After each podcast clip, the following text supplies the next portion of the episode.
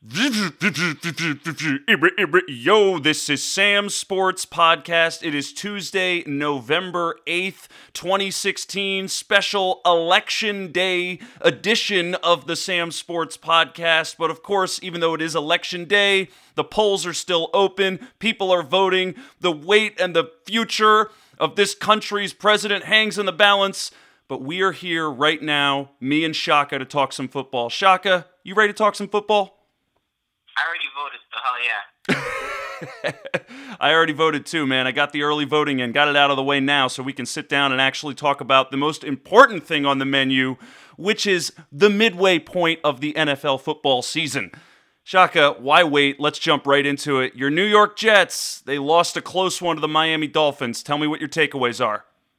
I can't fucking believe it. I can't fucking believe it. I can't fucking believe it. Okay, so we're gonna jump to one part of the game that is absolutely knocked the wind out of the sails was that kick return for touchdown. After getting over the hump of Ryan Fitzpatrick, trying to give the game away. Two picks. One was terrible, an absolute terrible interception in the end zone. Mm-hmm. Coming back, get some good field position after a block um, punt where we got to the 20 and we got a touchdown. And immediately, immediately on the kickoff, letting the goddamn Miami Dolphins run it back for a touchdown, which pretty much knocked the wind out of our sails. And then Jay Ajayi steal the game with a run to just kind of extend and burn out the clock. I mean, uh, you know what? More or less sums up my life as a Jets fan. Yeah. Just have your hopes dashed against the rocks in the fourth quarter by a shitty quarterback. It was just, I mean, that was really, really rough because the the thing that stuck out to me about this game was mistakes. You know, both of these teams are just so prone to mistakes, the Dolphins and the Jets. And, and and it felt like even with all the mistakes, the Jets, you know, this was a team they could beat. It's a divisional rivalry, so you know it's going to be ugly. I mean, but you you said it, man. I mean, the punt turnover, the the the interceptions. I mean, they had the game, and then they, you know, they just make a, a terrible blown play mistake and they give up that touchdown, and all of a sudden we're still sitting here shaking our heads saying, "What the hell is going on?" I I, I don't know what the hell to make of this. I mean. I don't think that Miami is any better than I thought they were a week ago after this win. Like, uh, like, I mean, is it time to bench Ryan Fitzpatrick? Is that where we're at? Well, you're on the nose, comparatively speaking.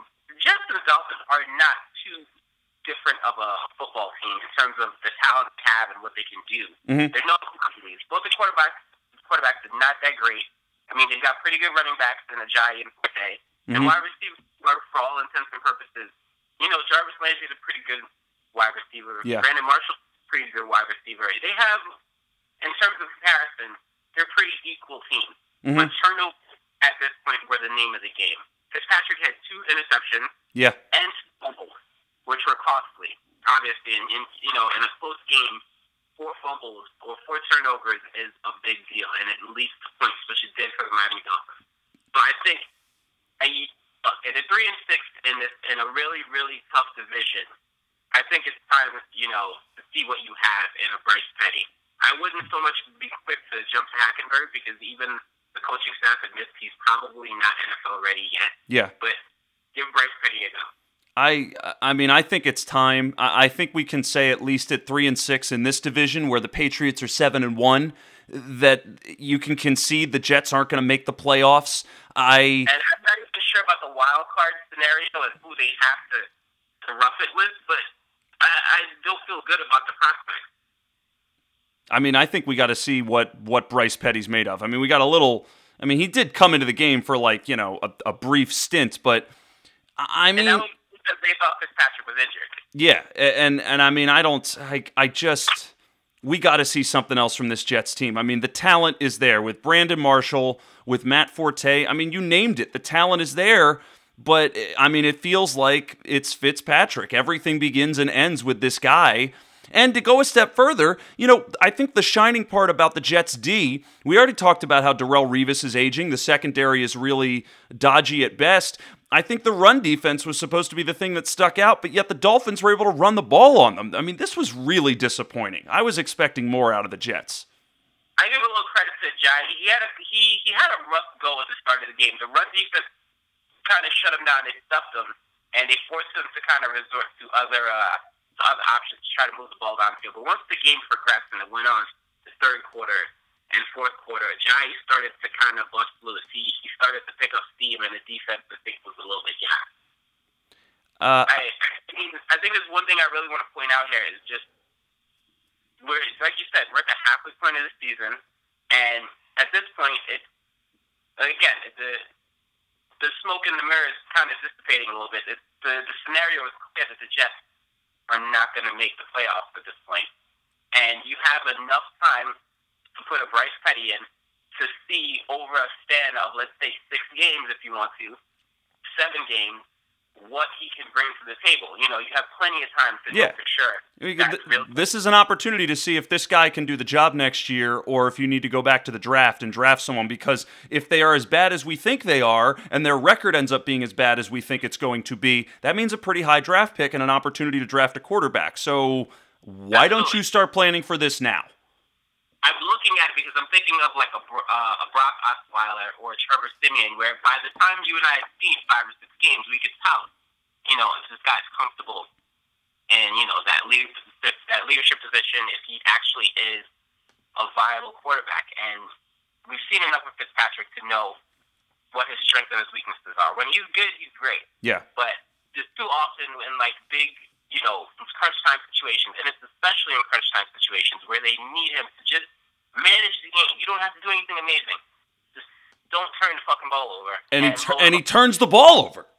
and that's exactly what he does. I it, it it's frustrating. It, it, that's really the Now I got to ask you, Jalin Marshall. i i what, who is this guy? Where did he come from? Do you have any idea where? The, had you heard of him before this past week? As far as this game goes, he's probably he was the better Marshall um, on the Jets this, this weekend. he's a rookie on Ohio State. I know a little bit about him, but you know he's a tiny guy, but he, he's got speed. Uh, I I don't know what's going on with the uh, the Jets wide receiver core because I know Charone Peake was the guy they drafted last year. Yeah, He I was. Ex- I thought I'd see more of him in this game, and I feel like I didn't. as a whole, he, he um early in the season he got some time, especially when um when we had like you know injuries at the wide receiver position, hmm and Eric Decker was just out, you know, with a shoulder injury. Charone Peake got some time, and I don't know what happened. He's kind of uh, maybe he's fallen out of favor a little bit with the um, offensive coordinators, but now they got Jalin Marshall in. Um, Powell seeing more time at, at receiver. Um, you know, Quincy Newell didn't have a great game Yeah. in particular here. I mean, even Brandon Marshall was on the sidelines arguing with Fitzpatrick.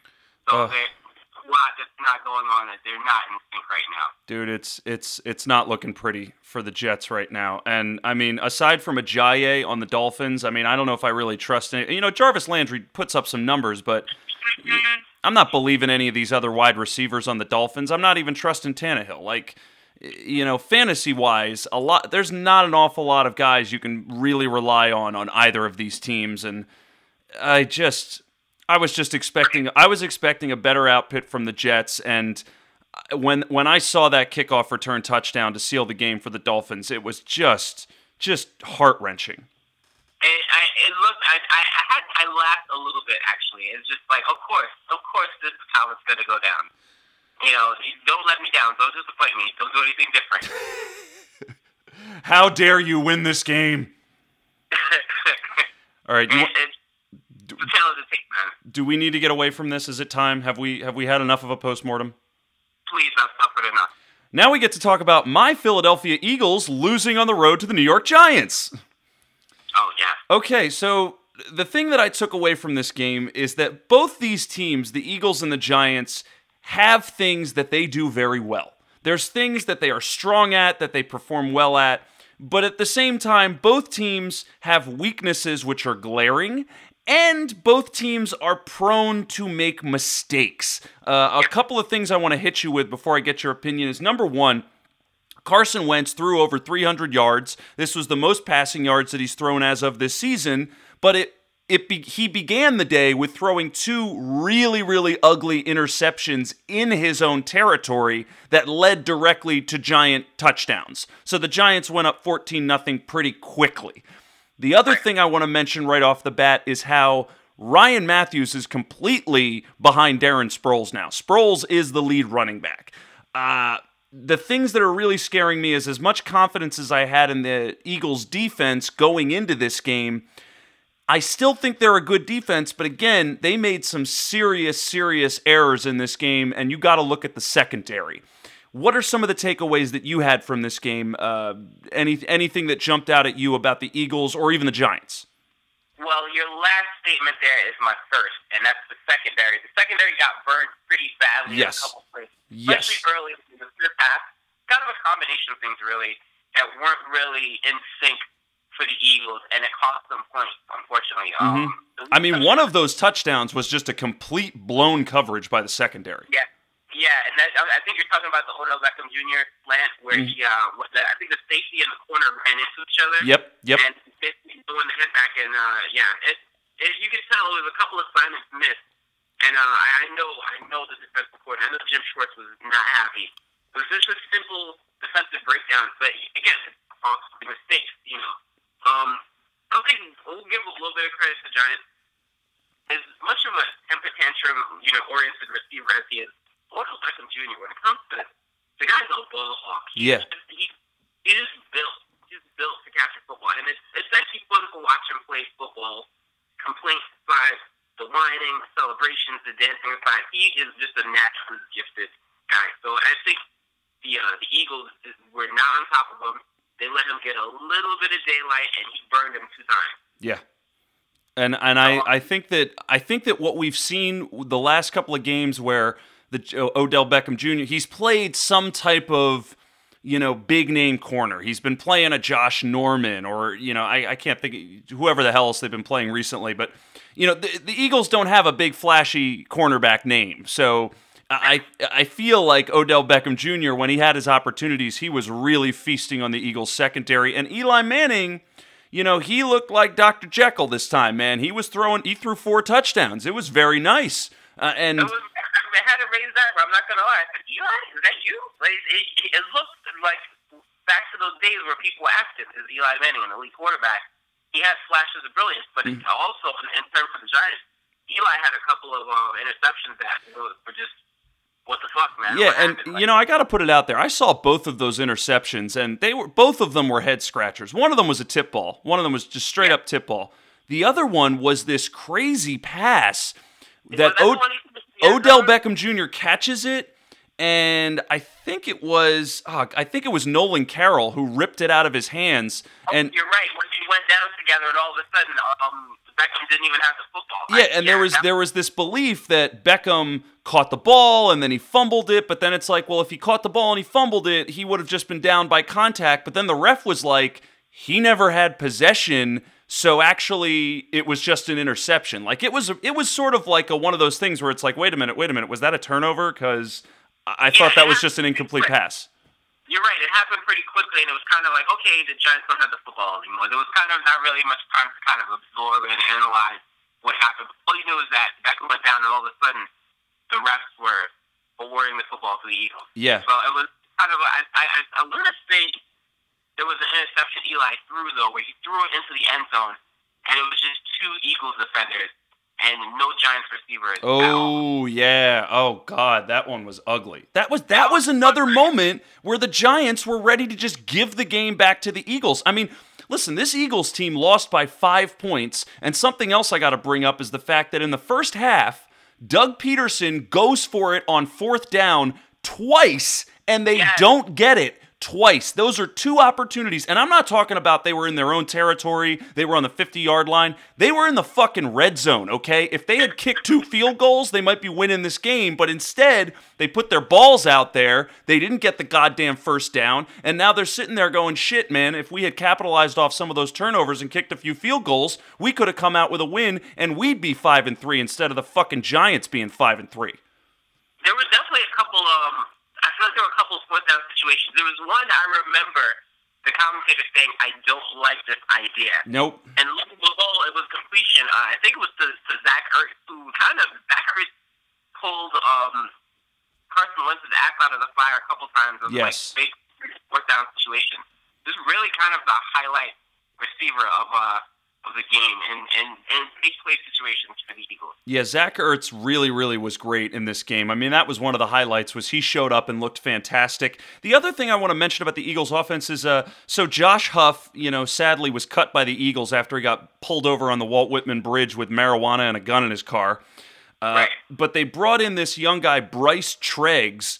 You know, Yeah. listen, I don't know if he's going to be, you know, the tits going forward, but he had a couple. He had one really nice long touch, uh, long reception that you know kind of added some depth and some speed to this Eagles offense. I don't really know if it's, you know, if he's going to be a make or break playmaker, but uh, you know, I liked what I saw, and it was exciting to see a speedster, you know, who's a little bit faster than some of the other guys they have. Oh, you're right. He's definitely got some speed. Uh, that one big play, he he burned both the uh the, the corner and the safety. Mhm. Just and it was a little bit underthrown too, and he still slowed down a little bit to to, to adjust, and he got it. And uh, he, I think it would have been a touchdown. It was a little bit uh, of a deeper throw, Mm-hmm. but he, you know? Um, I'd say to keep an eye on him because he looks promising. He looks like he's got, you know, he's he's a hungry guy. He's you know he wants to make the team. Yeah. He's gonna do a little.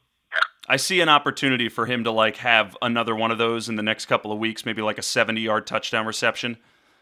Oh yeah, it's possible. I, I, I like when they let Carson Wentz uh, throw deep. Uh, he, he doesn't really get too many opportunities to do it. I noticed um, he threw almost 50 times in this game. Yeah, he did throw a lot, but you're right. They they don't get him to throw deep too often. And I don't I don't necessarily think that's him. I think it's circumstance. I don't know if he gets the opportunity as much.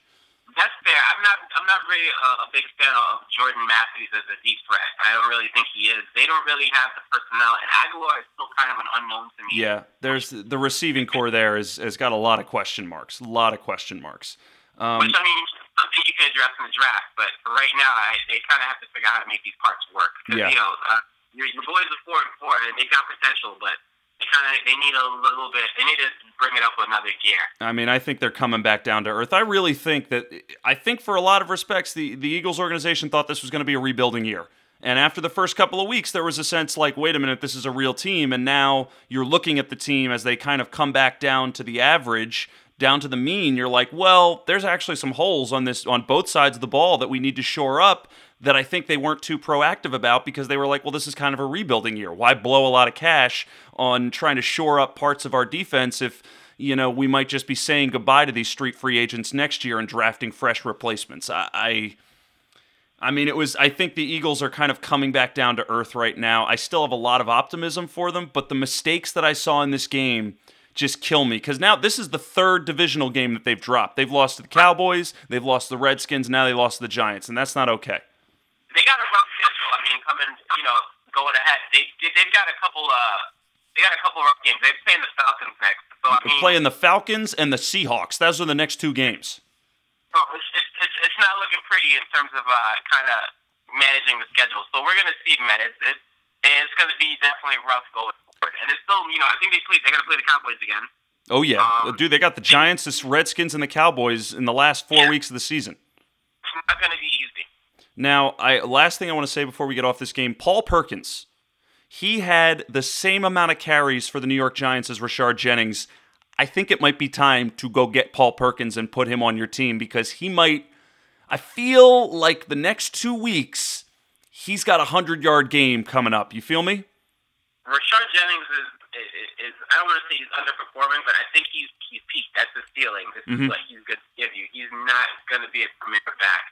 Paul Perkins, I think they're going to try and work in. I agree with you. They're going to try and work him into the offense a little bit more and see if he has the explosiveness that they've been missing for so long now. Mm. You want to get away from this game? I think we're done there. Sunday night football, Oakland Raiders upset the Denver Broncos to take the lead in the AFC West division at 7 and 2. Oakland Raiders, I don't think they've been this good since 2002 when they went to the Super Bowl. My big takeaway is how the Raiders didn't throw the ball but ran, ran all over the Denver Broncos if you can believe that shit. Shaka, what do you make of this? God damn! I mean, I, I feel like every every damn week we talk about how how suspect this Oakland Raiders uh, rushing game is. Yeah, oh my god. And now like Latavius Murray just put on a show.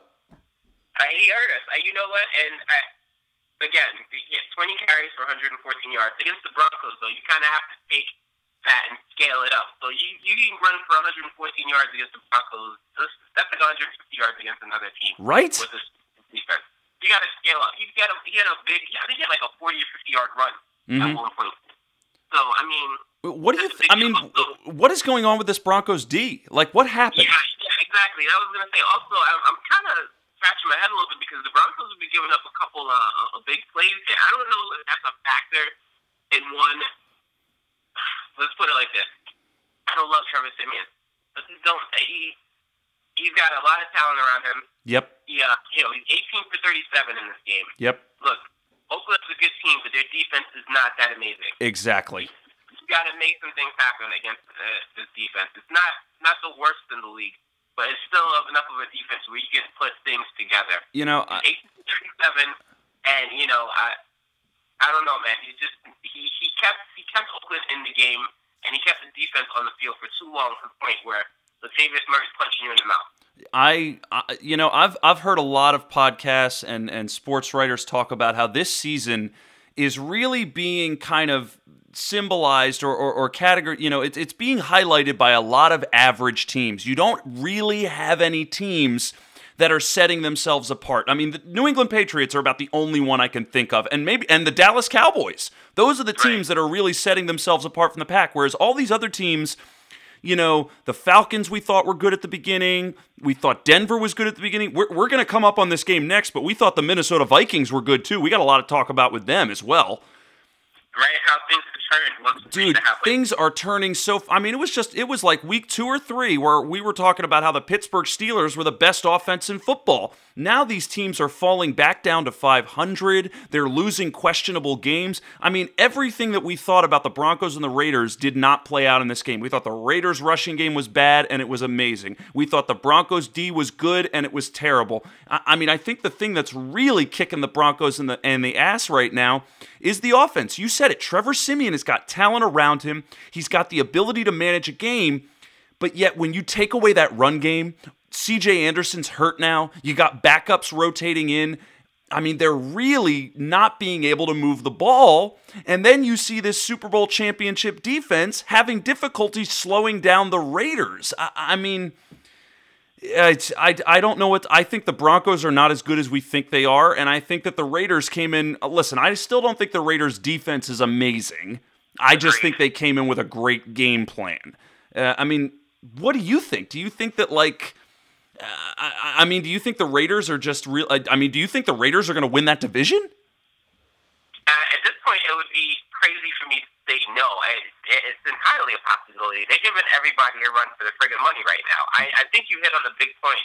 The CJ Anderson injury, the Broncos' rushing game is almost non-existent. Yeah. I, and you yeah. know what? I all you fantasy guys are there. I was looking, and I thought that Devontae Booker was going to be money in the bank. You know, it's a chance to, to bust out and to kind of really take that position away because he has he's pretty much unchecked, or at least so I thought, and he's done jack shit in the last with the opportunity. And this game, I'm looking at the numbers there. It was 12 carries for 33 yards. Yeah, that's it. That's bad. That's it. The Broncos. That's absurd. Uh, and they had this other young kid. I'm looking him up right now. Uh, Bibbs. Bibbs. And listen, Bibbs had a had a great touchdown, but you take that touchdown away, and he was just as he was just as forgettable as Booker was. And I think right now what's happening is the Denver Broncos are probably going to look into maybe giving Bibbs a few more opportunities to, advantage of what Devontae Booker is not doing. And mm-hmm. I, I want to say they're desperate at this point, but I, they're definitely open to suggestion. Do so you, the Broncos wheel it getting a little bit right now. Do you um do you do you think Bibbs is worth a stash? Like do you do you say go get him and hang on to him because he might be hot in like the next two or three weeks?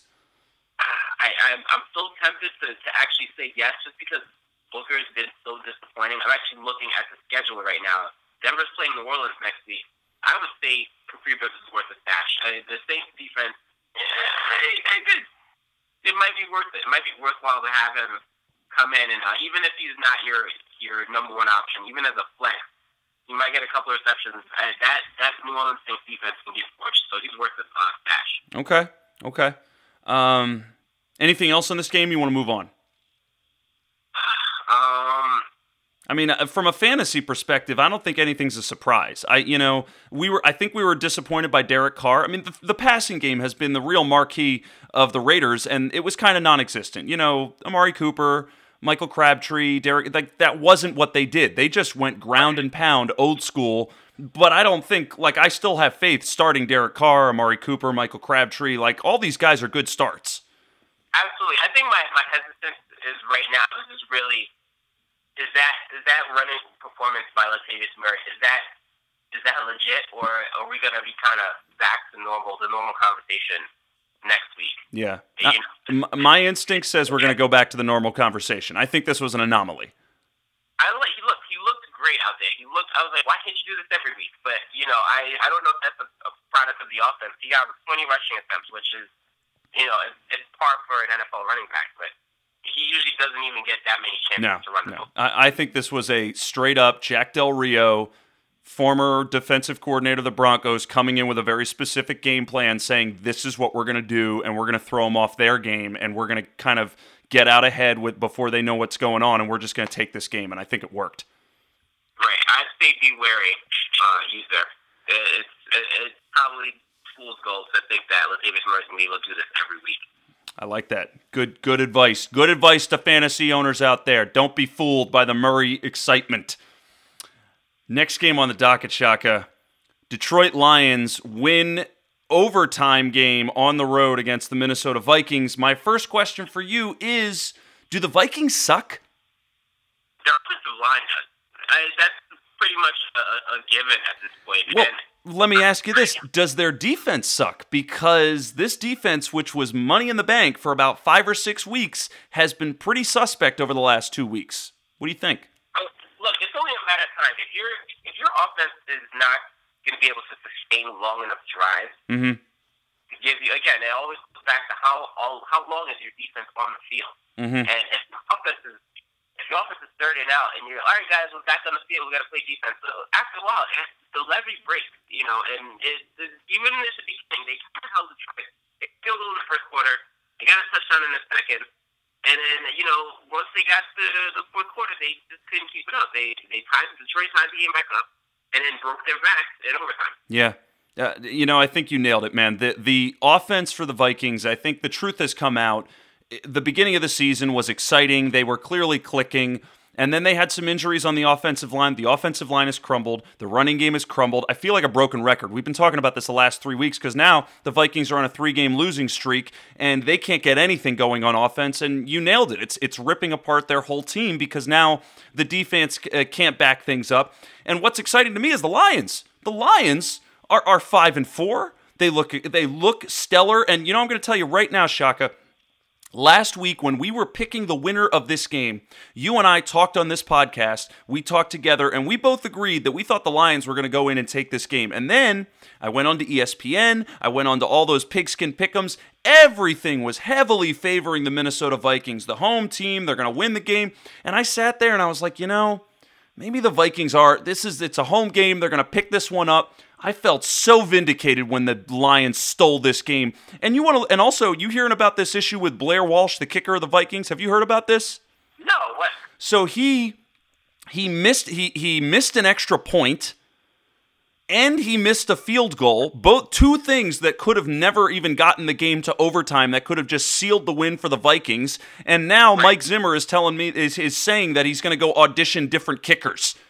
Blair Walsh hasn't been their kicker for forever now. He's been the kicker for a while, and he's been pretty darn good. Except the last couple of years, he's had some really embarrassing misses. One of them being that that playoff game against the Seahawks, where they could have won the game, and he missed a chip shot. Ooh, okay. Yeah. I, no, I, I, didn't, I wasn't aware that things were getting kind of rough. Dude, I, uh, I mean, I didn't think it was that bad, but now that I'm looking at the stats and I'm hearing about what's going on, I mean, I feel bad for him because this guy is a good kicker who, I mean, he's got the yips. Yeah, I you know I, I'm thinking back to what we are saying. I, I the Detroit Lions the the makeup of the team itself. Like if you look at the three wide receivers, and granted, Marvin Jones has not been doing too great the last couple weeks. Mm-hmm. Now, we we got to talk about him, but keep going. Yeah, he's, he's he's had a rough couple weeks, and I think part of it is because Golden Tate has been so fucking good. Yeah, yeah. Couple weeks. I mean, I think Golden Tate's the guy to have now. So he had that game-winning touchdown this weekend. I mean, and then let's not forget, Anquan Boldin, who look, he's not a number one by any means anymore in the NFL, but he's still a guy who you have to respect. He's still a great Yeah. possession receiver, and he's a vet. He's I don't want to say wily, but the guy knows his way around football. He's caught a shit ton of football, you know, for the Eagles, for the 49ers, you name it, for the Ravens.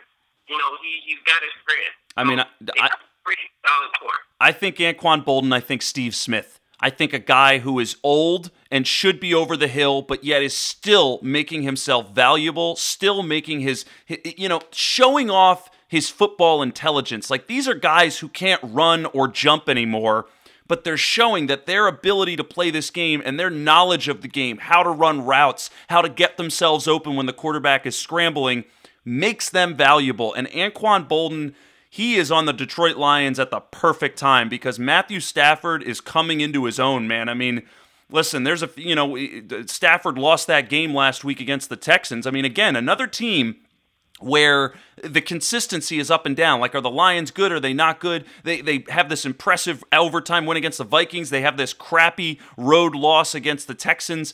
But I still think they're legit, man. I like what they got going on. But we got to talk about Marvin Jones. I, I'm, I'm, I mean, Golden Tate has re-cemented himself as the number one, and I think Marvin Jones is slipping down the list. And after that 200-yard game, he hasn't really done anything exciting.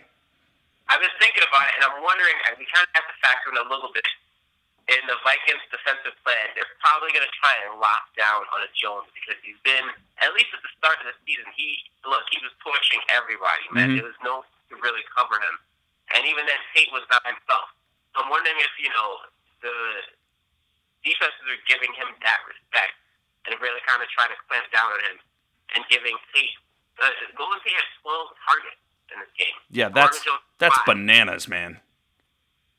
I mean That- that that's another thing that's making me say, you know, it's like was it were they clamping down on him or is just Golden Tate demanding more looks now? And you know, and, and you got to think that the like the the defensive players on uh, the the Vikings, like Xavier Rhodes, like they have to kind of, you know, in a, a Trey Wayne who's not not a great defender, they're still kind of keying in on a Jones, and you know, the, the that kind of discrepancy you have in targets for like your number one receivers got five targets in a game.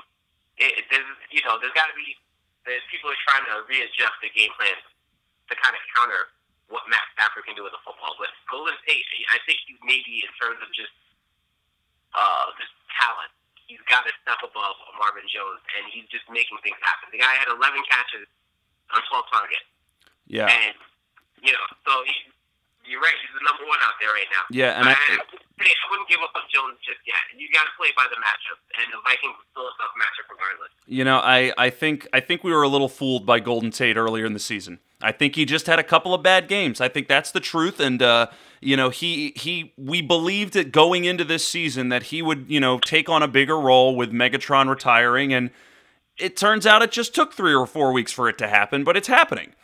It's Um, true. I've had a hard. I've always had a hard time trying to get a beat on a Golden Tate. I just never. It's it's kind of hard to figure out what makes them tick, especially guys that are that talented. They can kind of turn it off and on, and you just don't know what the trigger is. I mean, I, I think it's another product of uh, this season sort of being mired in, in inconsistency because a lot of these teams that have a talent, they clearly have talent, but they're not being able to keep it consistent. And, uh, you know, Golden Tate's up and down is a product of that. Marvin Jones up and down is a product of that. Uh, one thing I want to mention before we get away from this game Eric Ebron had a great game as a tight end. He's come back from injury. I think he's a really nice tight end to have because Kyle Rudolph on the other side, listen, he had a touchdown, but he had one catch, one yard, one touchdown. Wonderful. That's great. But first couple of weeks, you know, again, when the Vikings offense was clicking, he was scoring touchdowns and now he's kind of disappeared. I just think it's a good juxtaposition between Eric Ebron and Kyle Rudolph. Whereas Kyle Rudolph was hot at the beginning of the season, I think Eric Ebron is a much more consistent ball catcher. Matthew Stafford certainly likes to include him in the offense. And listen, Stafford is throwing the ball way more than the Vikings and Sam Bradford are going to be throwing the ball. You know, if you're looking for a tasty tight end, go find Eric Ebron because he might be on the waiver wire. He was hurt for a while and people forgot about him, but I think he's a he's a good start to have. I think you're absolutely right. Unfortunately for Ebron, that's kind of the tail of the tape for him is that he'll spend, you know, a quarter of the season on the um, on the injury list. That's true.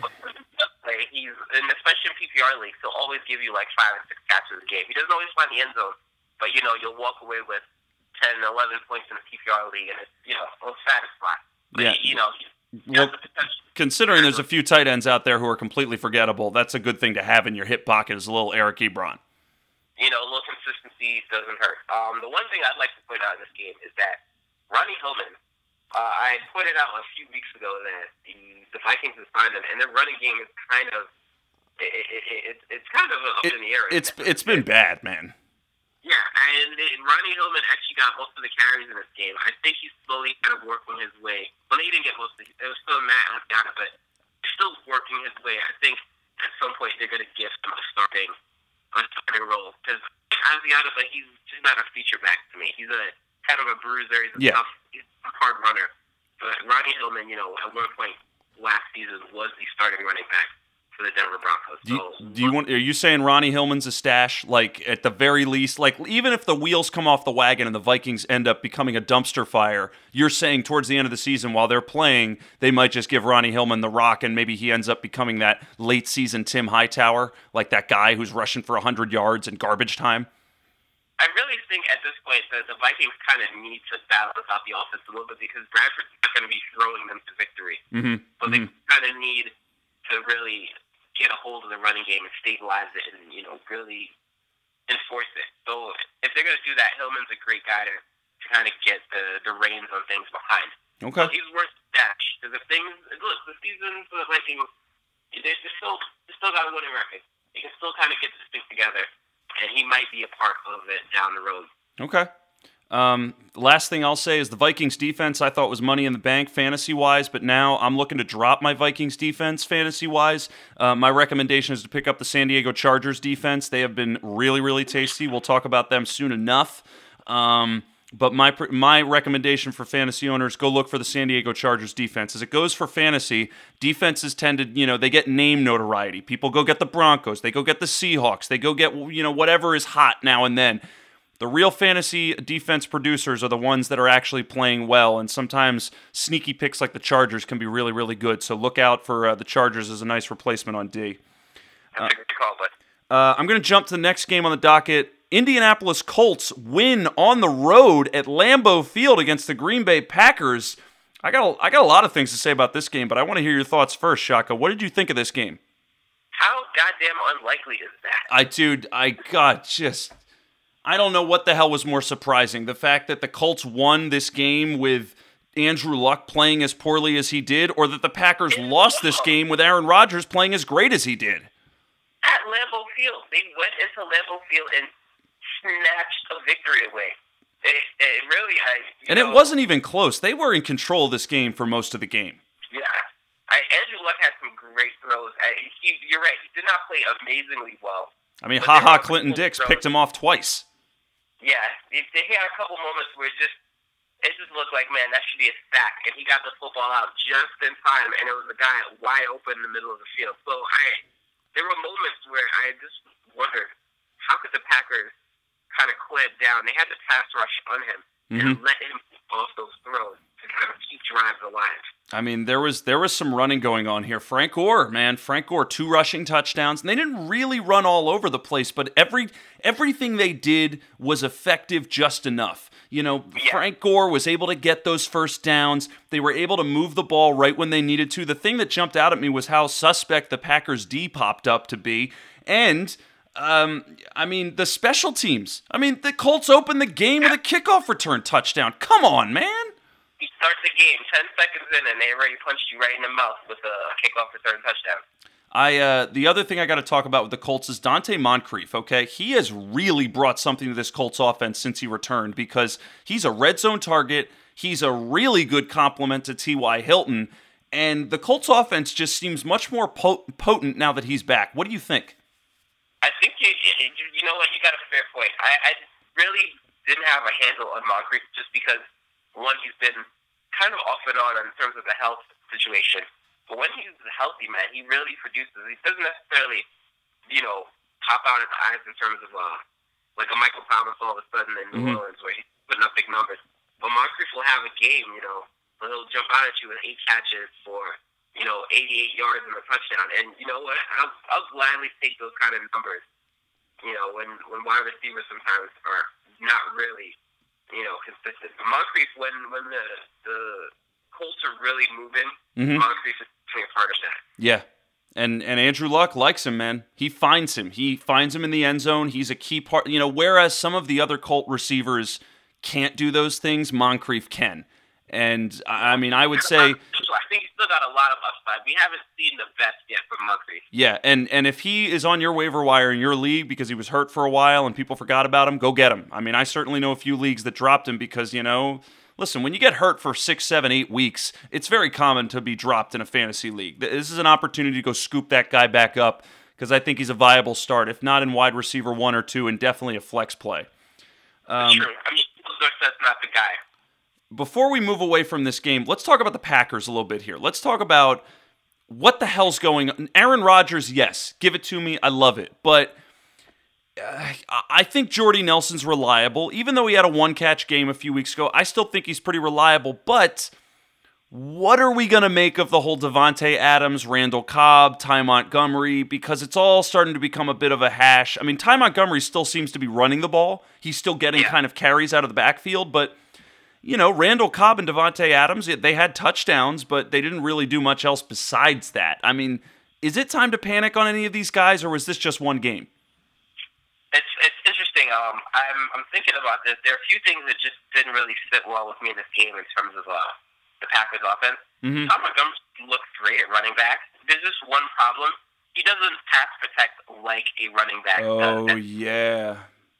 And it showed a couple times um, where Aaron Rodgers got sacked, or he at least got hurried. And you know, one of Aaron Rodgers' like kind of staple moments is just watching him have all this time in the pocket mm-hmm. to really see the field and and make a good decision. And he really did not have a lot of that in this game. Mm-hmm. He had let the football go as a quick release, but there were a couple times that Ty Montgomery just made contact with the defender, and the guy slid right off of him and went right at Rodgers.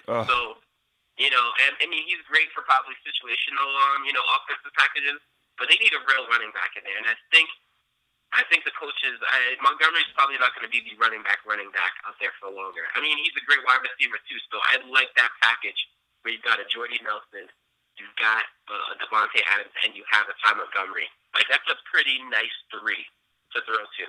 So look for them to kind of go back to a standard um, setup. I'm, I mean, I'm really interested to see what's going to happen with the running game because they're not going to abandon it. They certainly don't want to. They want to integrate it more, but I mean, they're just hit with injuries. They got the injury bug. They're they're starting, you know, Don Jackson off the practice squad, and there's only so much you can do. I, I mean, I'm starting to really wonder if this Packers team is even going to make it to the playoffs. I mean, I'm really thinking that now. It really is because you would never think that the Packers are always in the mix, but it, it, I mean, they need something else. I don't know if Starks is going to be coming back, but they they I, I'm not a big fan of Montgomery at the back in terms of pass protection. When they need when they have a third down situation and you need him to just guy hold hold the floodgates back, he, he's he's either got to kind of learn to do it well, or they're gonna have to go to a more traditional situation. Yeah, yeah. Um, anything else to say with this game? You want to move on? I think we're good here. All right, next game on the docket: New Orleans Saints win on the road against the San Francisco 49ers. The Saints are 4 and 4. After starting 0 and 3, Drew Brees looks amazing and the thing I'm going to throw at you right now, let me ask you right now, Michael Thomas looks great, two touchdowns. Is he a better start than Brandin Cooks and or Willie Snead? What do you think? You know, you called it a long time ago. You like Michael Thomas and he, I think he's got a better relationship in terms of just a rapport on the field with Drew Brees and Cooks and Snead. Look, Brandin Cooks is still a guy who can burn you with the, the deep threat, mm-hmm. but in terms of um, we're talking volume. I, Michael Thomas just looks guy. He looks so fucking smart on the field. And there was one, one, one that touchdown catch. Holy shit! Man, he just he he looks like a veteran. He's you, you would not realize he's a rookie but he's just got that um he's got that that Hawk instinct in the red zone. So you know what? Michael Thomas is the number one receiver out there at rookie. Yeah. I mean, the talent is there, and Drew Brees likes him. I mean, Drew Brees makes he makes uh, stars out of a lot of receivers, but when the receiver is good, I mean, it just becomes explosive because what they're doing right now is really exciting to see. And and listen, we could say what we want about Michael Thomas. That doesn't that doesn't discount what's happening with Brandin Cooks. Doesn't discount what's happening with Willie Snead. These guys are getting work. You know, in a PPR format, they're getting volume. Uh, I mean, I still like all of them. It's just that you know, Michael Thomas is kind of setting himself apart. I mean, he's I mean, I'm going to look it up in a second, but I mean, he's had touchdowns in multiple games often. I mean, this is this is something you can't ignore anymore. I also don't want to write off. Um, we kind of got to take it. The, the running game for the New Orleans Saints was friggin' alive. Oh my God, Mark Ingram! You want to talk about bouncing back? Woo! After giving me negative one point last week in my matchup, this week I, I kept them in really because I just because they're playing I, the Niners, and the Niners D is atrocious. Exactly got to play the matchup. And I was like, you know what? Even if you let Tim High, by the way, Hightower had a great game. Oh my God, Hightower! They both had great games. It, it, it's just look, guys. If you're playing the San Francisco 49ers or the Cleveland Browns, you better fucking play everybody you have who can score touchdowns. Just because you're, you're it's madness not to. You got to play the matchup, and it seems like the 49ers they're going to compete but on defense, they're, they're like a revolving door. They're going to give up points. Yeah. So you have to play. You got to play who you got. I uh, now Hightower. Okay. So this is so last week he clearly they clearly benched Ingram and Hightower got the work. He looked great. This time around, the Saints ran away with the game. Hightower came in and salted it away. This is two straight games of good Hightower performances, but I think both of them are a product of circumstance. Do you trust Hightower going forward? I kind of had to last year. I had Mark Ingram on a fantasy team last year, and he got injured towards like the last third of the season. Mm-hmm. And Hightower came in, and he played really well. I,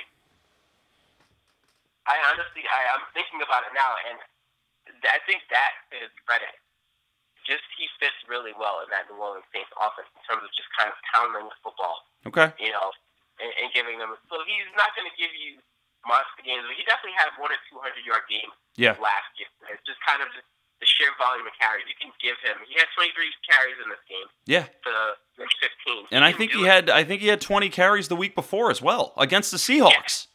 Yeah, yeah he's capable. He's definitely capable of carrying, you know, sustaining the load. And they're going to be playing the Broncos next week. So I, I think we might see a little bit more of this two back feature, and you might see Ingram in the red zone. Okay. Okay, so definitely, I we're talking stash Hightower. If Hightower's out there, we're liking him as a waiver wire pickup. Entirely possible. I, it can't hurt you. Now, the 49ers are fucking terrible. I think that goes without saying at this point. In some ways, I'm kind of happy because, you know, I'm not happy for the Niners. I'm more happy because Chip Kelly is proving to be as bad as I thought he was. Um, now, from a fantasy perspective, now people talked about Colin Kaepernick would be a good start. He had a great game. He threw nearly 400 yards against this Saints D. I mean, we we're talking about matchups. The Saints and the Niners. Now, this was an offensive fireworks display. Okay, both both playmakers on both sides of the ball were able to do stuff. I mean, Quinton Patton had 100 yards receiving for the San Francisco 49ers, but I'm still not believing any of this shit. The only thing that I'm believing right now regarding who on the Niners is a worthwhile fantasy start, in my opinion, as long as Carlos Hyde is hurt, DuJuan Harris. DuJuan Harris really stepped up. He got a lot of work. And I think that he's a guy who, going forward, might actually be a nice start at running back. What do you think about that? DuJuan Harris got, I mean, surprising speed is the word I probably use because he definitely caught me off guard. He he had this one reception where he just took off down the sideline. It was just a foot race, and no one was even remotely close. Yeah, I think he's got a little bit more. He fits that Chip Kelly offense a little bit better than the Carlos Hyde and um Shaun Draughn and those guys they've been trying to fit in mm-hmm. that offense. I I think he's probably a little bit more. He's got more of that flexibility and I, am I'm, I'm almost positive. In fact, I'm going to put money in it that you're going to see more of him in a feature back role. He's definitely earned the opportunity. Yeah, yeah, and listen, as as long as Carlos Hyde is hurt, I think you know, and, and Carlos Hyde, it might take him some time to come back, but I think in the meantime, DuJuan Harris is the guy to have, and I think we're going to see more of this. And you know what? And again, I Colin Kaepernick. I'm trying to look at the stats, but um, this is not his first solid game. Look, his teams have lost. Teams the 49ers are shit. We're not making any kind of. We're not sugarcoating this. Yeah, it, it, they're not a good team, but Colin Kaepernick is getting plenty of opportunities to throw the football. He almost had 400 yards passing. He had two touchdowns. And, you know, he threw a pick, which is going to happen with the Kaepernick line. He's probably going to have a fumble, and sure enough, he did in this game. Yep. But in, in terms of offense, he's going to produce. Okay. Okay. Um, got to watch the matchups though, because I think next week the Niners are playing the Cardinals, and I don't feel as good about Kaepernick Yeah. playing the Cardinals like playing the Saints. Arizona hasn't been, you know, the top of the food chain, but that secondary still you got to. That's a better secondary than New Orleans secondary. I would stay away from 49ers. Okay, you want to move on? You get away from this game. Yeah. Tennessee Titans lose on the road to the San Diego Chargers. Two things I want to bring out is number one, San Diego Chargers defense is good. I said this a little bit earlier. They had two defensive touchdowns in this game a pick six and a returned fumble. And the other thing I'm going to say Marcus Mariota puts up a lot of great fantasy numbers, but he's also got some terrible, terrible turnovers. What are your t- any thoughts on Marcus Mariota? He's not a great decision maker, and I honestly actually recommended him as a quarterback to someone last week. I mean, in fan in fantasy, I think he still produced pretty well. In real time football, eh, I will say I, he made me nervous because the first half of this game he did not he was not really doing much, and No. I was, I was man I had made a really bad call. He kind of picked things up towards the guy. But the other thing, I, I like Mariota because he kind of gives you a little versatility. He can throw the football, and he gets lots of chances to throw the football because they're also going to be playing from behind at some point. yeah, And yeah. He runs the ball. He runs pretty well for a, a quarterback, which I every time I see him run, I kind of blink because I forget that he has the ability. You're like, oh right, he can scramble and scramble real well. and he's aggressive too. He likes to pick up those chunky yardage. So I, again, he he's, he still makes a couple boneheaded um interceptions and plays, and he will fumble. He's definitely fumble prone. So Mhm. he'll fumble at least once a game. But um, every now and then, it depends on the matchup. The San Diego Chargers are playing a lot better defense, you're right. Yeah. They still give up a lot of points. Yeah, They, they have uh, moments where, you know, and they actually did not sack Mariota in this game, which is surprising. I thought that was going to happen for sure. yeah. was I a- that that did raise an eyebrow for me as well because again, I think the Chargers D is good, but they've also got problems. They've got holes. Yeah, I thought they were going to sack him for sure. I mean, they got him to fumble football, but um, they they didn't get to him, and so which is surprising. But they the Chargers still give up a lot of points to me. So I, I love their defense. And look, they had a couple big defensive touchdowns in this game, which were man, they, they were Huge. They're, they're exciting. They're exciting to watch. I uh now d- offensively, the Chargers are charging along, man. Rivers, Melvin Gordon, Melvin Gordon nearly rushed for a 200 yards, 196 yards. Ooh, it's not 200. That's still pretty damn close. What a difference year huh? Dude, uh, what a difference. This is a guy who couldn't do anything last year, and now, I mean, I think he's right up there as top two or top three running backs with Ezekiel Elliott. I mean, he's phenomenal. I, I watched. I watched some of these runs he had in this game, and man, he just looks. He looks so different. He looks so confident. He looks like he can do anything out there. He looks invincible. So good. So good. And then you've got Antonio Gates playing like it's 10 years ago. I mean, look, the, the guy looks. I mean, physically, he doesn't look like that and that intimidating Antonio Gates from when he was still young and just dominant. But somehow he's still making it happen. He had five catches, seventy-four yards, and a touchdown. He's like rewinding time here. I mean, every time I want to count him out and say he's not a good start, he goes and has a great game. So I, I, I mean, I still think Antonio Gates is a dynamite tight end start. He's he's proven me wrong every time I say something otherwise. I had him last year, and I benched him for a little while, and then I regretted it. Come back in. He's he he he refuses to be denied. He refuses to be denied is right. And listen, we've all been burned by him. He's all he's also been a late he's been a game time decision scratch as well. He's given me a few donuts in my time. He's been in the league long enough that we both have stories of when he's burned us. Yeah, absolutely. Um, anything else about this game? I kind from a fantasy perspective, I don't think anything is new here. You know, Tyrell Williams looked good. Delanie Walker had a touchdown. You know, DeMarco Murray had a touchdown. Like I don't. Um, Derrick Henry, Derrick Henry got injured actually in this game. Ooh, yeah, that's right. Not nothing terrible, but he got hurt. But I don't, I don't know if he's a sure thing to play next week. So uh, DeMarco Murray might actually see a bump in uh in points.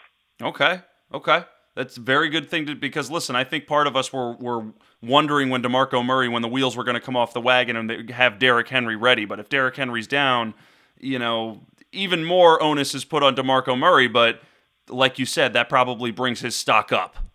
Exactly. Um, all right, let's move on to Thursday night football. The Atlanta Falcons beat the Tampa Bay Buccaneers like a drum in sunny Tampa Bay, Florida.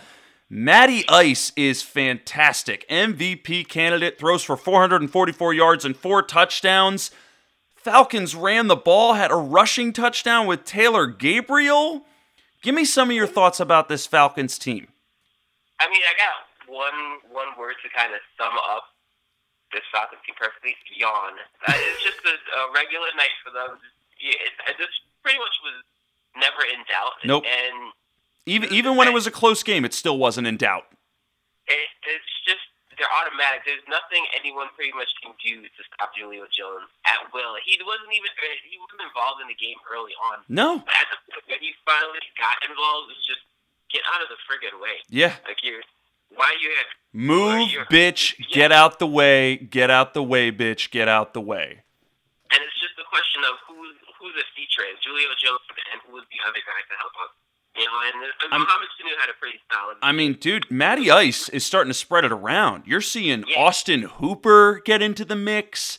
Taylor Gabriel is getting a piece. Gabriel. They like to kind of mix him up as the different run and pass options, and he's the last couple of games he's come on pretty strong. He had a big touchdown last week, and then this week he just just put it on. He had a really good fantasy day. I mean, he's a really sneaky, like, that's a guy that we got to start talking about now. Like, he is slowly rising up the fantasy waiver wire pickups because, I mean, he's sneaking up. No one's talking about him. You know, no one's picking him up. I'm sure if we were on one of those ESPN shows, we'd be able to have a stat that says he's he's owned in 20% of leagues or 15% of whatever that bullshit is. I can tell you, nobody's talking about him, and he's out there, and he could probably be a nice flex option.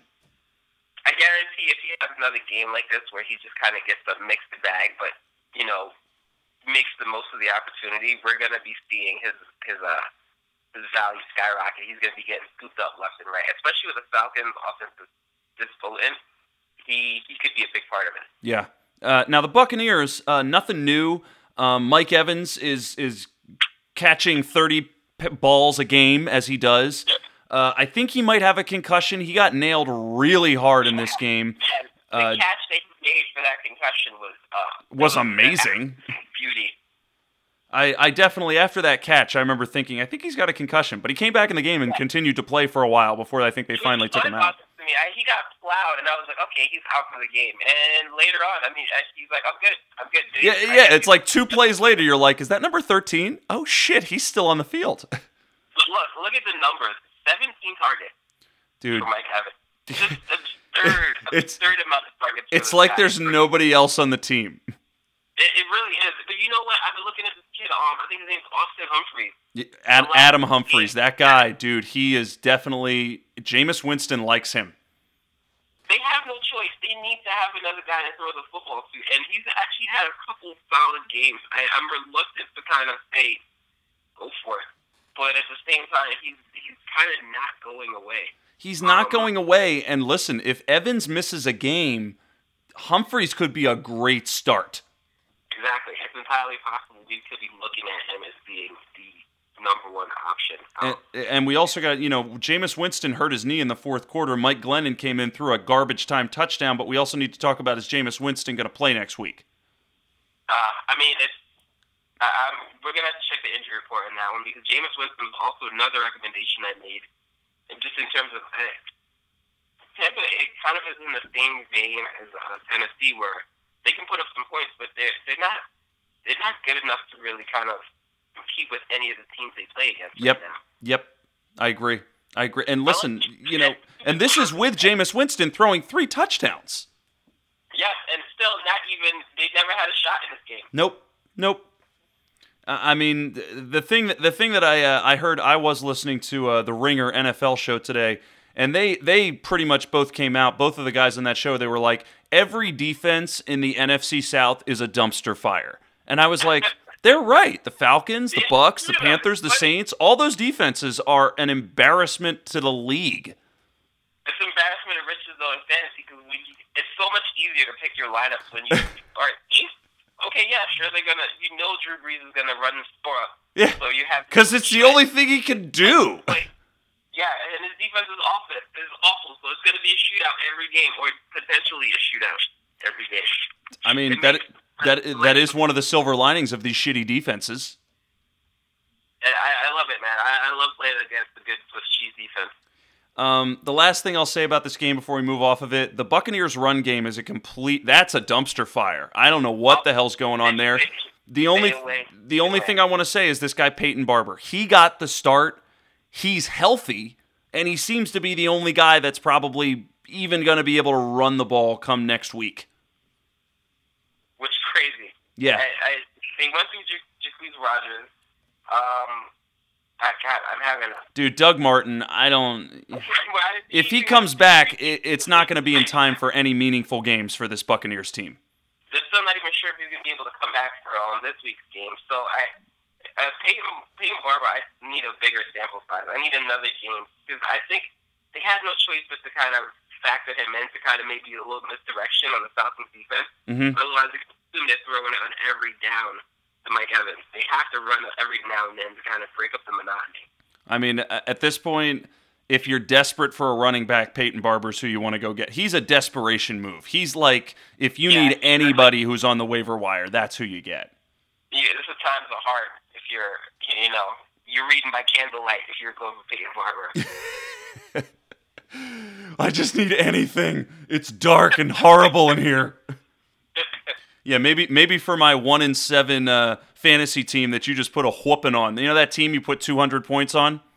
oh God. Yeah, yeah that's That the team where I'm starting Jonathan Stewart and Darren Sproles as my running backs. That was literally just just the alignment of every. This was luck. That was sheer luck. I mean, honest to God, it was because some of those guys where I was like, I don't even know if he's gonna fucking do anything this week. Hey man, sometimes that's that's that's the best win of all when you just throw a whole bunch of shit on the wall and see what sticks. I'll gladly take it. Uh, you want to move on to the next game? Yeah, let's do it. Pittsburgh Steelers lose on the road to the Baltimore Ravens. The first thing I'll say about this, this was a typical AFC North defensive slugfest. It was a black and blue game decided by a touchdown or a field goal. This was not new for me. Um, the thing I want to highlight, though, is this Steelers offense really looks bad now, and I really think it's all predicated on the fact that ben, Big Ben is not healthy. What do you What do you make of this Steelers offense right now? Honestly, I'm amazed that they didn't run him into the huddle on a goddamn stretcher. I, I, I don't know. We're going to be talking about this. If Roethlisberger ends up getting hurt and knocked out for the season with a really bad injury, Mhm. we're going to be talking about what the fuck were the Steelers thinking bringing him back so damn soon after a big knee injury that knocks out a lot of players, not just in the NFL, in any sport Mm-hmm. knocked for the rest of the season, and this guy is back in fucking two weeks. And he, he obviously did not look comfortable in pocket. Granted, the Ravens are, you know, have a pretty good pass rush. Mm-hmm. Mm-hmm. Oh, look at shooting out there.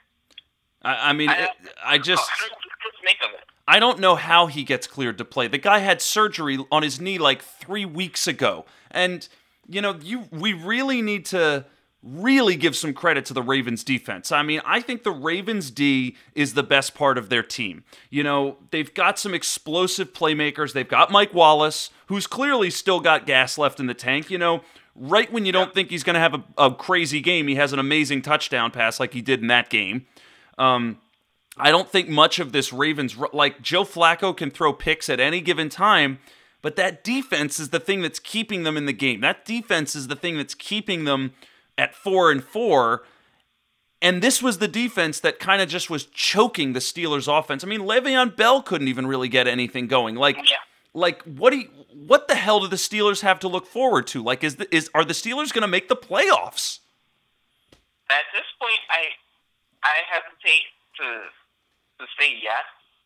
I honestly, I'm, I'm more concerned about the long term health of Roethlisberger. I, I, I think they're probably going to try and give him one more go Mhm. in one more game, but I, I really, they really need to kind of give him a chance to to be healthy because it's obviously showing. I don't want to say it's entirely, you know, entirely like the Ravens defense was the reason why he was not that good out there. He he really took a long time to kind of connect with Antonio Brown even to start the game. Yeah, yeah. you know, guys like Sammy Coates were even they were not factors in this game. Yeah. I, I want to kind of see what they look like in next week's matchup before I say, all right, they got to shut it down and let Landry Jones play. And God, please don't wreck yourselves for 2017.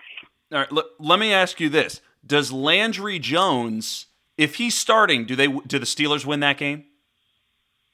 Uh, I'm trying to think now who they playing next week. Uh, next, oh yeah. By the way, next week they're playing the Dallas Cowboys. Ooh, so you know Landry Jones ain't playing. No, they're going to trot Big Ben out there, and he's going to get mauled. I think so. I think we're gonna look at this and go, all right, this, you know, this is like Rocky, where they just throw the towel in. You can't kill it out there. I, it's. I, I'm thinking back to it's funny. Um, when Cam Newton a couple weeks ago was complaining about um the lack of uh, protection from the refs and the NFL overall.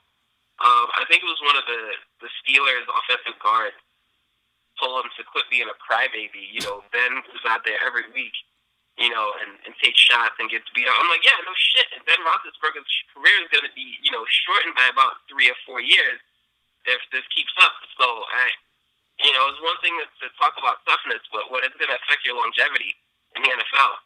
That's another story. And I, I'm, I'm kind of wincing, just waiting for that big hit where Roethlisberger's not that mobile, and he's going to get clipped from behind, and that's it. I, uh, you know, I'm not waiting for that hit because I feel like I've seen it happen a lot. You know, Roethlisberger, this is not the first time he's been knocked out mid-season. This was the same guy who got in a motorcycle accident with no helmet right after he won the Super Bowl. Uh, I, I mean, this is a guy who, you know, he'll get half his body blown off and he'll come back like the Bionic Man and just, you know, throw a couple of touchdown passes against the Bengals or the Browns. I, I mean, Well, he's not that young anymore, man. He's No. He's, he's, he's 33, 34. He's, he's I mean, I think the oh, magic is running out. Like, I think a couple more of these AFC North games, and he's not going to be able to get up after one of these hits. You know, Sam. I'm gonna talk all this shit, and next week he's gonna come in and he's gonna put a fucking whooping on the Cowboys. I'm gonna. What is that?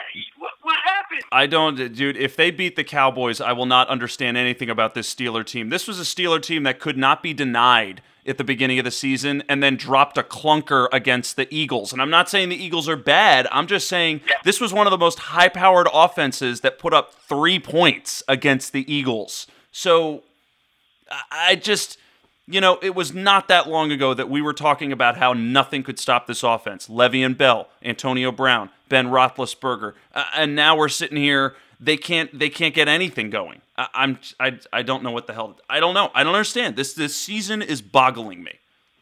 They need to go back and watch the tape. But you know what I think part of it is that they like to factor in those screen passes to Le'Veon Bell a lot Mhm. to really pick up some yardage, just to extend drives.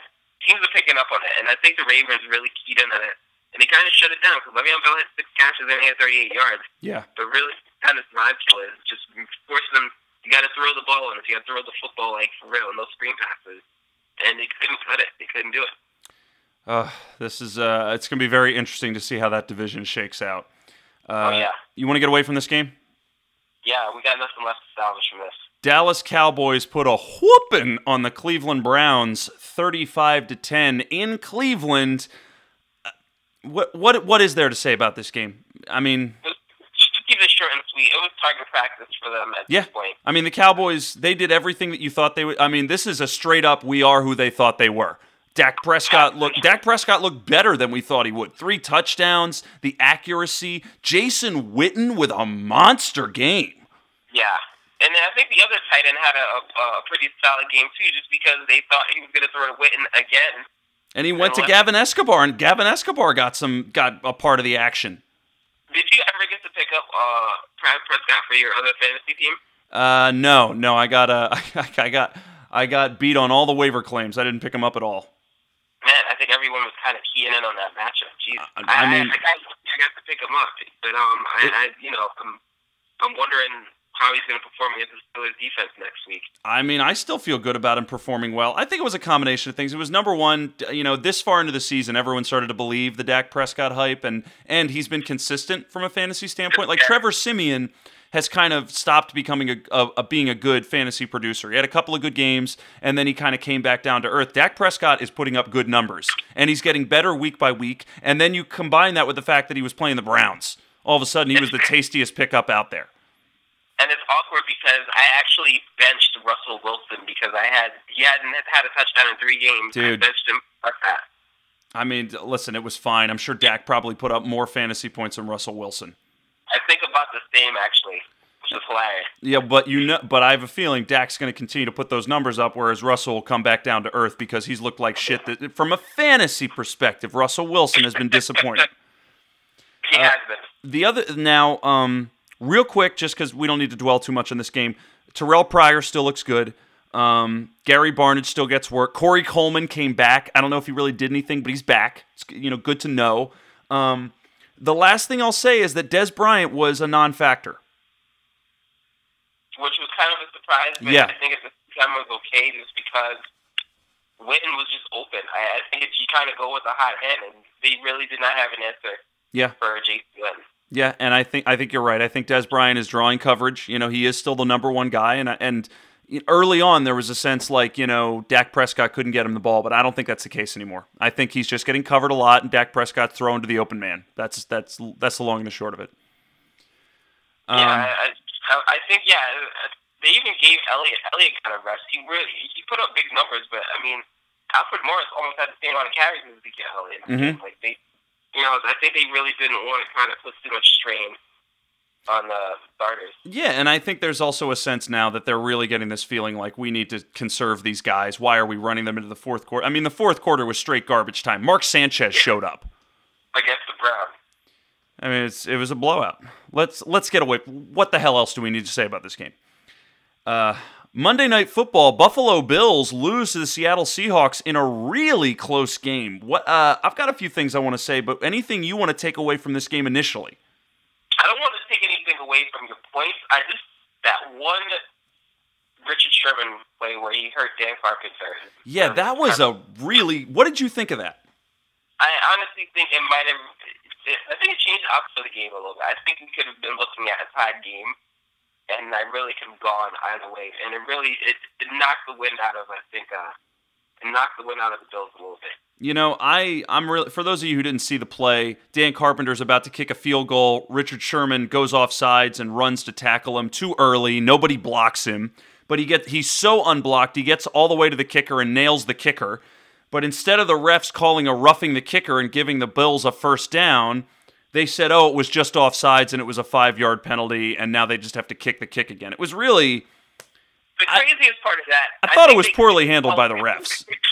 They couldn't. Yeah, the ref, the refs said they couldn't call roughing the kicker because the Bills medical squad had come out onto the field already. And But they he came out onto the field because he fucking hit the kicker after the play was dead. And they took a timeout away from the Bills because of the injury. So not only did they not get the roughing the kicker, they also lost the timeout and they had to fight the football just to get Ugh. time for another. It was That like, was- it was really bizarre sequence. terribly handled by the it all made sense you know I- i'm sure they handled it by the book but the truth was the seahawks took advantage of that entire scenario like there was i mean they really got away with one there Ugh, i did not like that It was rough, and I mean, it, uh, again, on Monday Night Football, and the NFL not looking at its most pristine in terms of just just managing that whole situation. It was a wreck. disappointing disappointing You can look at the sidelines and you can see uh, Rex Ryan, his face, his this disbelief. He's like, he's like, is really fucking happening right now? Are Dude, he had me? every right to be upset. That was ridiculous. I mean, I was watching it with uh, with my wife and my sister-in-law, and, and both of them were like, "What the hell's going on?" These are like, Yeah, these are non-football watchers watching it, going, "What the hell was that?" And good luck trying to explain what's going on when you're not really sure yourself why the refs are, you know, kind of handling it the way they are. Just poorly put together. Um, the other things I'll mention about the game. Uh, so the Seahawks did win, but. uh, I mean, I felt it felt like Buffalo was in control of most of the game. The the Seahawks offensive line is still terrible. Yeah. you know, Russell Wilson is still the only thing that's bailing them out. Jimmy Graham, heyo, Jimmy Graham is back. Dude, two, not one, but two one handed touchdown catches. Eat your heart out, Odell Beckham Jr. I feel bad for that defender. He made him into his bitch, and I could see right after too. He was so frustrated because he it was it was um It was great coverage. It was defensive pass defense. He literally was riding on one of Jimmy Graham's arms too bad he didn't ride on both of them because the free arm brought that touchdown in. I mean, they were both gorgeous. I can't even decide which one I liked more. I, dude, Jimmy Graham is still a talent, and I, I think, I mean, he's back. He's back up into top three tight ends. You know, like he's up there with Gronk now. Just because I was still log jammed at tight end, I had him and Jordan Reed. I almost traded him last week, but Jordan Reed's on the bye this week, so I'm glad that didn't go through. Dude, keep them both, man, because they are both some tasty wild cards who are going to cash in for you. Yeah, seriously. Also, LeSean McCoy, who I, you know, we, you and I had talked about him just being a gamble. He actually looked, he looked solid. He yeah, looked. So, I was, I was pleasantly impressed at how much he played and how good he looked. Yeah, he looked, he looked like there was no injury at all. You know, he didn't put up big fantasy numbers, but he put up solid ones. I'll take it. I mean, I was, I, I feel comfortable enough to say that I think he's back and and you can feel comfortable starting him again, you know. And against a poorer run defense, I think he can do some more damage. It sucked that, you know, Gillislee vultured the touchdown from him, but I mean, the fact that McCoy was out there and looked as good as he did was was exciting enough. I think maybe that Gillislee uh, touchdown was one, maybe a little just misdirection, and two, so McCoy looked so good that they didn't want to jinx it by putting him in a goal line situation. Yeah, I agree up on him and, and you know hurt him potentially. That's so. a that's a really good point. It's a really good point. Um, also, uh, Robert Woods, wide receiver for the Bills, had a great game. You know, we've talked about this before. Do, do you still trust him? Do you trust any of this? I wondered where the hell has he been this whole time? Uh, they, I mean, Tyrod Taylor doesn't throw the ball. And Tyrod Taylor is actually a really good quarterback when he does get to throw the fucking football. They had no choice if they wanted to stay in this game with the Seahawks, they actually had to throw the football, and Robert Woods looks like he's playing for a contract from somebody. Yeah, Buffalo, hopefully. you know, Sammy Watkins can Dude. come back and, and have these guys one two out there. You know, this offense is, is dangerous. I mean, Robert Woods should be trying to get a job there because this is the same Bills team that is starting Justin Hunter, who was waived by the Titans, and Percy Harvin, who was retired last week. Yes, I mean, times must be hard. You're, you're calling guys for retirement. I don't know what Percy Harvin is doing, but uh, you know. I mean, he's enough. catching a couple of passes in Monday Night Football. That's what he's doing. That's crazy. Uh, anything else about this game you want to move on? Um, the running game for the Seahawks wasn't that great. no, I, you know. no, it really. Oh God, it was not. Christine Michael got a touchdown, but he had five carries for one rushing yard. He really, you know, when when Travis Rawls was first hurt, he really kind of put on and he looked great, and he looked like you know they're gonna be alright in the running game. But Travis Rawls is supposedly healthy; he might be back next week.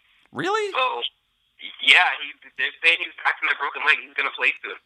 Well, that'll be a nice reprieve because I mean Christine Michael hasn't looked bad, but he's had a couple of dicey games, and I mean.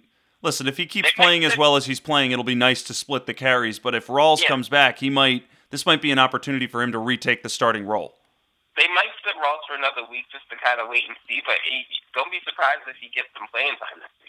Okay, okay. Thank you, Shaka, for for pointing that out because uh, I was not I was not sure if he was going to be coming back soon because every time Rawls has tried to come back, he just hasn't been healthy yet, and they've just inevitably put him down on the bench before yeah. he's really been able to do anything.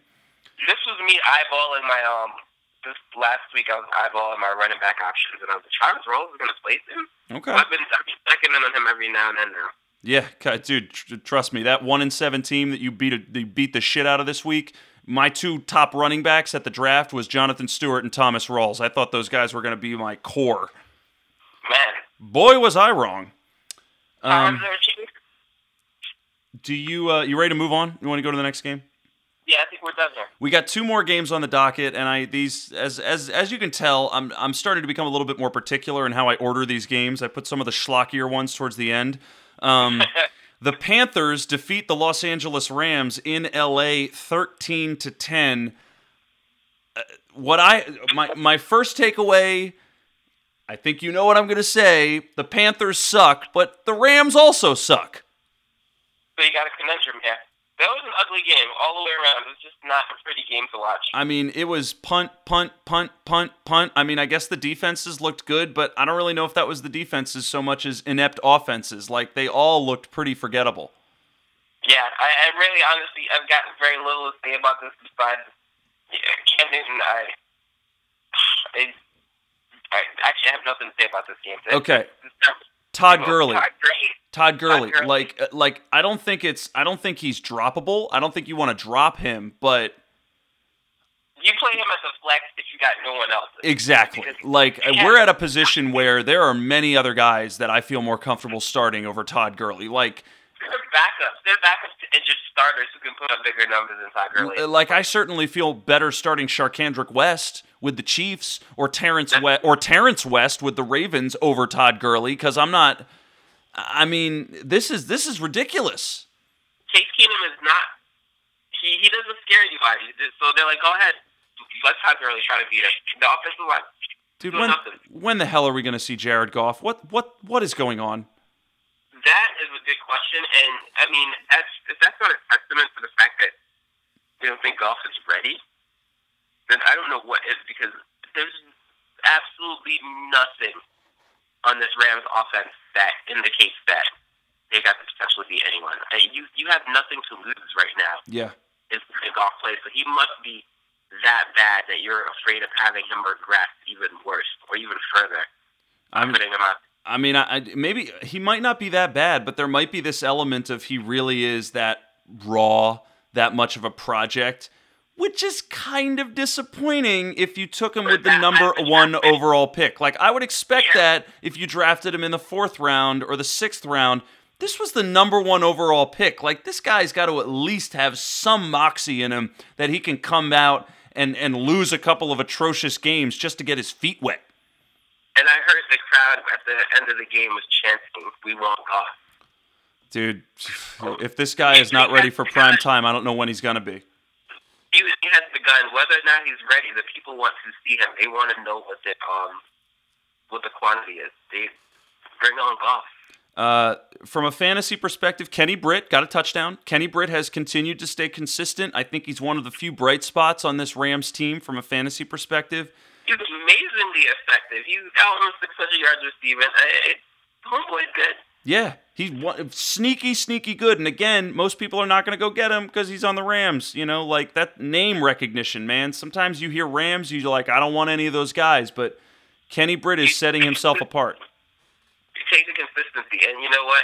A guy like that on a bad team can put up those numbers. You take it, man. He's a Terrelle Pryor in the same sense. Yeah, yeah. On the Panthers side, Greg Olsen got a touchdown. Kelvin Benjamin wasn't brilliant, but he still got a lot of work. I'm not. I'm, I still have faith in them. I have faith in Greg Olsen. I have faith in Kelvin Benjamin. I still have faith in Cam Newton. I know Jonathan Stewart was kind of mortal, but I kind of have faith in him too you know, I don't I don't feel that bad about this Panthers offense, but it was disappointing to see them not be able to do much against this Rams team. I was, yeah, I was a little disappointed in Jonathan, Jonathan Stewart. I had him the flex um, on one team, and he, he he did okay. He wasn't amazing. He didn't you know?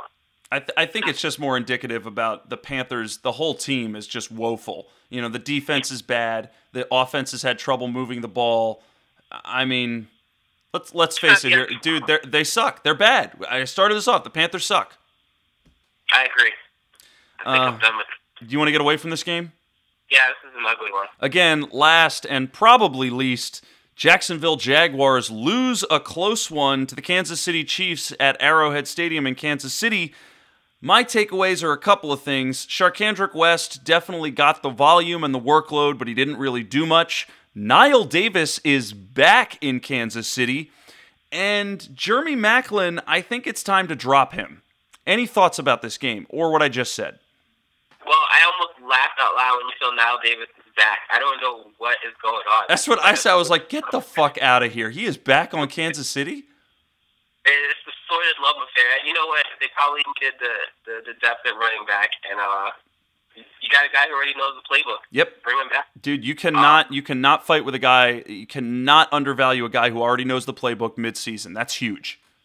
And Jeremy Jeremy Maclin, I think he's he's actually legit injured. Uh, he's he's not 100 percent clearly because he's just you know, I, and it was a groin injury, which you know those things those things do not resolve quickly. That's like a hamstring. It's like you know it could linger for weeks and in some ways it's kind of good because now there's at least a reason why you can drop him or not start him because I love Jeremy Maclin. Fucking love him to death, but he has been yeah. absolutely disappointing this season. I'm surprised Hill hasn't gotten more work. Uh, Tyreek Hill, well, like he's a speedster. He's You know, just when you think he's going to get some work, Albert Wilson gets the work. of all people, but go figure. Um, I was, I was, yeah, Nick Foles to ask for a quarterback. Not terrible. Not wait, amazing. wait, wait, wait, wait, say that again. You, you broke up. I missed you. No, sorry. I was saying I was wondering just how good Nick Foles would be at quarterback, and you know what? It wasn't bad. It wasn't amazing. It wasn't But, bad. um, I thought he was going to air the ball out more, but you know, he fit. They they fit him back into that Andy Reid conservative offense, and you know, listen, he Just he, once or twice. he was a good Let him- game manager. Threw a couple of long ball. That's all they want him to do. And you know what? It, they got the W. Blake Bortles. Blake Bortles had a rough start to this game. Really rough. Dude, Wasn't Blake Bortles. Blake Bortles, the ultimate garbage time touchdown machine. You know, he finally Yeah, listen. Allen Robinson finally found the end zone. It only took goddamn forever when I finally I uh, told someone to bench him because he hadn't been producing, and of course he shows up and has like a pretty good fantasy day. Dude, you know, when you least expect it. Another thing that shocked me was Chris Ivory. Chris Ivory had a 100 yard day. Like, Okay, Chris Ivory, do you believe this? Is this real? I, you know what, Jacksonville, they better believe it. They they need a guy. T.J. Yeldon's not the guy. Um, and Chris Ivory, besides all the phantom and crazy random mystery injuries he's had, uh, you know, he he ran hard out there. He looked like a bully. I saw him run one guy over and just kept on steamrolling. Uh, Jacksonville needs it. They need kind of a little bit more balance in offense. And you put up 100 yards rushing on the Kansas City Chiefs. It's not a fluke. Yeah, that's that was the other thing was this was not some defense. This was the Kansas City defense. Again, we were talking about the AFC West. You know, you got the Raiders, you got the Broncos. Hell, even the Chargers are pretty damn good, and you've got the Chiefs. The Chiefs sneaky good team. This is a 6 and 2 team. They're beating people up. They've got a great defense. They've got a nice offensive game plan where they manage and they don't turn the ball over. I mean, this is a very dangerous team, and Chris Ivory was able to run 100 yards on them. So I am sort of thinking you know, now I think it's probably time to go snag Ivory and hang on to him. Yeah, if he's around, you know, you're the the offensive coordinators in Jacksonville are not the only ones who are going to be saying hallelujah. You should grab him, give him a go. Um, he, and they'll run him in the red zone too. They'll try to get him a score. I think he just missed scoring in this game. Wow. Okay. That's very good to know. I think it's time to say, listen, considering the running back situation this season, Shaka and Sam are definitely saying go get Chris Ivory because it's hard to find starting running backs out there who are at least worth a damn. And I think Yeah. Chris Ivory, you know, this could be the beginning of how Jacksonville rides out the rest of the season. I, I think it's a fair assessment. They paid him enough money. They can definitely go ahead and, and get their money's worth. Woo! Shaka, we just ran through all the games, broke down week nine. That was an awful lot to go through, and I'm glad I spent that time doing that and not looking at election results because I'm sure I'll see plenty of that shit when we're done talking about this stuff. Guys, just so you know, as soon as we're done with this show, all the polls should be closed, so we we can go ahead and and welcome in our new president, whoever that is. But until then, we're gonna make some goddamn picks for next week. Goddamn right. Thursday night football, Shaka, you got the Cleveland Browns on the road against the Baltimore Ravens. Who you got? Well, before I say anything else, anytime you're playing against the Cleveland Browns or San Francisco 49ers, make sure you pick up any offensive weapons they are and play them against these teams because they're fucking terrible. I'm sorry, did you say something about whenever anyone is playing the Browns or the Niners, you should pick up every single fucking player on whatever team they're playing? Because they're terrible. You, you've got great offensive options. It's, it's target practice for everyone. The Browns may not win a game this year at all. oh, At all. It's so rough to I- hear that because I truly do not think that this is the worst Browns team we've seen in these handful of years. Cody Kessler has been playing a pretty competent quarterback. I, I would be glad to have him at the Jets quarterback position at this point. He's a competent quarterback. He's not amazing. He's not going to win you games, but he's not going to absolutely fuck them up for you either. No. Still, that being said, they're not a good team. Ugh. Feel bad for Hue Jackson. I really feel bad for Hue Jackson. He's a better coach than this. So at this point, I just want to plug in and say whoever the Browns play, they're going to lose this week, and it's the Baltimore Ravens. So the the Cleveland Browns will be losing to the Baltimore Ravens this week, even though it's one of those divisional matchups. It's going to be an ugly football game. They're still going to lose. This is one of those divisional matchups, but the one exception is when the Browns are involved. When the Browns are involved, you can pretty much give the W to the other team. I'm also picking the Ravens. I don't really think I have anything else to say. You pretty much nailed it. Running game for the Baltimore Ravens is going to come back to life a little bit. Woo! Maybe not 100 yards, but definitely a touchdown. Let's say 80 yards rushing. Go go get Terrence West. Go get him now. Uh, next up on the docket, you ready? Let's do it. Green Bay Packers go on the road against the Tennessee Titans. Shaka, who you got? You know, um, Green Bay's had a rough go in terms of, well, one, figuring out just what's going on with the offense, which I don't think is too bad. It's not that big of an issue. You know, it's kind of like the car with just that one little hitch. Mhm. Once you get that kind of fixed, you know, you're back on the road. And I think their hitch is maybe kind of reestablishing the running game. Ever since Eddie Lacy got hurt, they've really been kind of disheveled and they're kind of topsy turvy. Yeah. And I, I think really once they kind of get that in hand, again, you know, I, I like Ty Montgomery, but I don't like him as a pass blocker. Yeah. That being said, the Tennessee Titans, the pass rush is kind of iffy. So I, I think they're going to get lit up a little bit. Um, Mariota is going to be out there as a fantasy option. He might be good. He might be a good pickup if you're you're hurt in that quarterback position. But even then, I think the Packers are going to come in. They're going to take a W away from the Titans. I agree, man. I think the Packers are going to win this game. I think they're angry. I think that was a rough loss at home to the Colts, and I think they want to take out their revenge on the Titans. And I don't have a lot of faith at the uh, for with the Titans at home. Um, and I think they are a team that's going to make enough mistakes. Aaron Rodgers is going to make them pay. So you know, I mean, this was a team. This is a Titans team that just you know their turnovers and their mistakes gave away the game to the Chargers. And the Packers, I think their offense is still just a better offense than the Chargers. I mean, they are dangerous. So I think the Packers are going to come in and make some noise, pull out the W. I think you said it, man. That Titans, the Titans turnovers just pretty much put them down every week. Yeah, and and the Packers are a team that's going to take advantage of turnovers. Um, Absolutely. Next up on the docket, Los Angeles Rams go on the road to play your New York Jets. Shaka, who you got? I'm still waiting for at some point during this week, uh, Todd Bowles to to get up on that podium and go. We're gonna go with Bryce Petty this week. You know, he had a good practice this week. He had a few good practices, and we really want to see how that translates into actual game time. But that's not gonna fucking happen. Nope. Nope. We're gonna have Ryan Fitzpatrick. Yep. And as he usually does every week, he's going to put what should be a pretty sound, you know, running game and, you know, production from wide receivers into question with really bad turnovers or Yep. fumbles, Yep. or he's going to try and lateral when he should not lateral. Yep. And um, I'm I'm really nervous. Uh, this is a, this is a home game for the Jets, but I, I'm, I wouldn't be surprised if Case Keenum burns us once or twice for some deep touchdowns, and this actually ends up being kind of a field goaly situation. Still, I'm gonna have to go with my Jets at home by a field goal.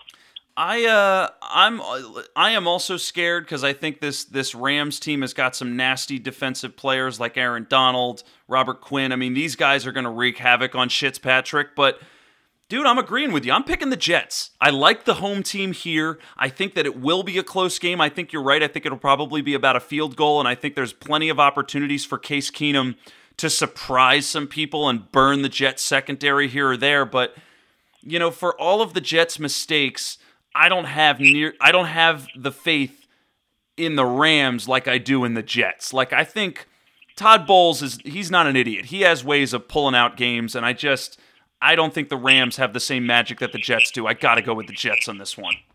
I will say this: you got Todd Gurley, play him in the flex because he might he might score. He, he's gonna have one touchdown at least. They're gonna put him up against the Jets in the red zone. Okay. Okay. Shaka said it here. Uh, next up on the docket, the Atlanta Falcons go on the road against the Philadelphia Eagles. Shaka, who you got? This is gonna be if this is not my game of the week, this is gonna be up there just in terms of uh. It's gonna be interesting to see how Jim Schwartz tries to just really temper down a, a, a- force of nature and Matt Ryan and uh, Julio Jones and just that overall offense. You got Devonta Freeman. Like, who do you key in on? You know, you can Yeah. go either way and and still have a lot of trouble. I, you know, I really like the Eagles' defense, but I just don't like their prospects of trying to contain Mhm. All these weapons. And it seems like every week the Falcons are introducing a new little tool. Hey, we got Taylor Gabriel. Hey, we got this guy. You know, we got Mohamed Sanu Mm-hmm. as the star this week. So I'm gonna say, I think, uh, and also got to kind of factor in Carson Wentz has not been playing as crisply as he has been Nope. or was in the beginning of the season. He's thrown a little, a few more interceptions. He's, he's he seems a little bit more insecure in the pocket. And the Falcons' defense isn't that great, but I think they're going to have opportunities to kind of shake them up, get them unsettled, and get them to make some mistakes. So um, I'm going to have to go with Falcons with this one, going into uh, into Philly territory and taking one. Okay. I am going to do my best to stay the homer, man. I'm going to pick my Eagles again. I know they're not favored. I know the Falcons are hot. I think this this is that situation. This is like the Vikings game all over again. My w- the part of me that's like, you know what? I got to go with the Falcons. They're going to come out with the W, but fuck that, man. I'm going with my Eagles. I think that the Falcons D is is suspect enough that the Eagles can cause some trouble. I think you're absolutely right. I think the big reason Carson Wentz has been struggling is because, dude, offensive line. Lane Johnson gets suspended. Halapoulivaati Vaitai has to come in at right tackle. There's, st- you know, he's better. He's been looking better, but I still feel like that's the culprit for why Wentz has been performing poorly because the offensive line hasn't been protecting him nearly as well. Um, but I'm having faith in this Eagles D. The thing that scares me is everything you said Matt Ryan, Julio Jones, Devonta Freeman. I mean, and now you're Taylor Gabriel, Austin Hooper, Levine Toilolo. Like, these guys I think are really going to cause havoc for this Eagles D. But I got I'm a homer deep down. They're in Philadelphia. Eagles are 3 and 0 at home. Falcons are 4 and 1 on the road, but oh My God. I'm still giving the Eagles the benefit of the doubt. I think they could squeak this win out. If I'm wrong, I'm happy to be wrong, but got to go with the Eagles. I like it, man. Stand your fucking ground. I'm going to stand that ground, man, and I'll take as many losses as possible, but I don't care, man. I love my Eagles, and I still think that they've got something in them. They're not that bad. Amen, brother. Who we got next? Next up, Minnesota Vikings go on the road against the Washington Redskins. Shaka, who you got? Man, this could be really potentially bad for the Vikings. Yes. Um, yes. The Redskins are coming off the bye. They're going to be fresh. Yep. They've had plenty of time to prepare, and the the Vikings are looking mighty mortal right now, and in some regards a little bit wounded. That offensive line's not working. Uh, the defense is looking a little shaky. I, it, it could be one of those games, man, where DeSean Jackson breaks free, gets a 75-yard touchdown on you out of nowhere. Um, wait, is this one at home for the Redskins? This is in Washington. Ooh, man, this is really upsetting. This is a tough call just because this one can go either way. I I, I like a fresh Washington team though, plenty of pre- preparation time and pre- uh, plenty of time to kind of just break down that defense. I, I I'm not super confident in the uh, in the Vikings on the offensive side, so I got to go Washington in this one. I'm going to agree with you. I'm also going to pick the Redskins. I kind of hate picking the Redskins. I, I don't think much Yeah. of them at all. But truth is, Redskins won the division last year. And as crappy as they looked the first couple of weeks of the season, they're looking good now. Their defense is actually performing better. Their offense is potent. They've got a very potent offense. They've, you know, as much flack as we give Kirk Cousins, they throw the ball a lot. You know, even with Matt Jones fumbling, he can still run hard. And when he's not in there, Robert Kelley and Chris Thompson are dangerous. And every time I see the Vikings play another game, I'm really suspicious of their defense again and again. And you nailed it, man. I don't think it's because their defense is bad, it's because their offense is really that bad. And I actually think Redskins coming off that bye, they're probably upset after finishing with a tie in London. I mean, and the Vikings, much more confidence with them at home than on the road. And they were at home last week and they lost an overtime game to the Lions. I'm losing a lot of confidence in the Vikings. I got to go with the Redskins on this one. I can't even believe I'm saying that, but I'm going with the Redskins. Hey, and I love Jordan Reed, man. Jordan Reed's automatic in the red zone. me. Dude, So and and the Vikings, they're going to have some trouble with him. absolutely, it's going to be a tough one. Next up on the docket, Chicago Bears go on the road against the Tampa Bay Buccaneers. Shaka, who you got? Hmm. This is going to be a rough one, I think. Uh, trying to think here. The two and six Bears against the three and five Buccaneers? No. I, I well, you know, uh, I, I, I, I, I don't like Jay Cutler. We, we we talked about this before. Yes, yes, But that Tampa Bay defense is not great, yes. and this this is going to be this is going to be a messy one. I'm seeing this as a high twenties, thirties for somebody.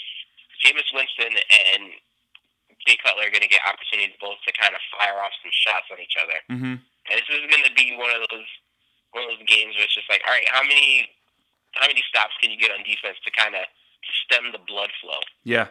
You know, I look, I love Mike Evans, and I can't any of the defenders in any any kind of game to stop him. I'm going to give the Tampa Bay Buccaneers a slight edge there to for some uh some bloodletting on some and Chicago still you know, they had a one solid game uh not last week but the yeah, they had a bye, and the, the week before that, they beat uh, the Vikings Monday Night Football on Halloween. and they look good, but I, you know, that's that's not really fit much for me. I, I'm still not a fan of Jake Cutler. He makes too many mistakes for me, and I expect Mike Evans to have a big game this week. And I'm going to go Tampa Bay. Wow, you know, I'm I'm sitting here trying to decide as well because I've just looked. This is a this is a tough matchup to to. It's a messy. This is a really messy game. Both of these teams, I don't know what the hell to make of either of them. Uh, you know, I have actually I have a little bit more confidence in Cutler than I think you do.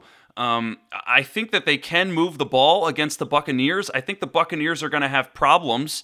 Um, and part of me sort of feeling like, you know, the Buccaneers team, they're at home. They're a team that can take advantage of a Bears team that makes a lot of mistakes. But, you know, I'm looking at this matchup, Shaka, and my my gut reaction is saying the Bears on the road. I think the Bears have got something going.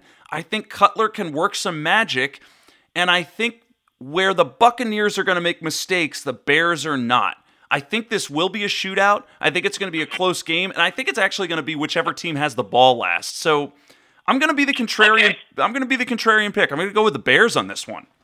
Look, I don't think you're uh, uh, crazy at all, actually. And I looked at as whoever's got the the ball last because it goes with what I'm saying. Like whoever gets the defensive stop, who gets the, the last defensive stop? It's really Wait, wait, wait, wait. Hang on a second. You, you, you cut up a little bit. You said whoever has the last defensive stop. Say that again. Um, well, basically, I don't think you're wrong. I, I think you're absolutely right in that assessment that whoever has the last defensive or whoever has the ball last, it works out. Because I'm thinking about it, you know, whoever's got the last defensive stop could be the team that wins this. It's really it, it, can go either way. They're Like- both that bad. Yeah.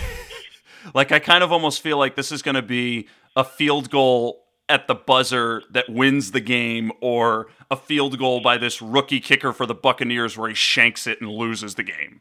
Yeah, like an unlikely hero. Like we might be looking at um, Humphries on you know on the Buccaneers as the guy who kind of clinches it with some crazy you know 42 yard touchdown catch. Dude, that that would not surprise me one bit with this matchup. I'm, I'm kind of interested to see how this shakes out. Uh, next up, you ready? Let's do this. Kansas City Chiefs on the road against the Carolina Panthers. Shaka, who you got? Oh, ooh, ooh. Yeah. Uh, I, I know you're not a fan of the Panthers, as we've we've discussed once or twice, I think. What? Um, uh, I'm assuming Alex Smith is going to be back from concussion protocol. The word on the street is that Alex Smith will be back. I hope that the Kansas City Chiefs kind of gets the running game going a little bit more aggressively. Uh, Charcandrick West is a, actually a pretty good runner, but he, he just really didn't put it together against the Rams. No, I was surprised, not but against the Rams. Um, I'm I'm totally mixing my teams up here. The, uh, the Ja- Jaguars. He played the Jaguars. against the Jaguars. He didn't really kind of put it together there. Um, I'm hoping he can kind of get a little bit of a head of steam running against the Panthers. But um, it, it, it's going to be tough. And then again, I like I say every week, Panthers aren't that good. But Cam Newton's that kind of guy, just sheer force of will. He's going to come out there and just try to just muscle one over. But he's got a he's got a big obstacle in that Chiefs defense to, to overcome. I this is a hard one for me, especially since the Panthers are going to be at home. Yeah. But, um, yeah. I'm I, I, I'm going to lean Kansas City slightly on this one. Okay. I'm going to agree with you. I'm picking the Chiefs. I uh, I think this is a prime opportunity for the Panthers to steal a game.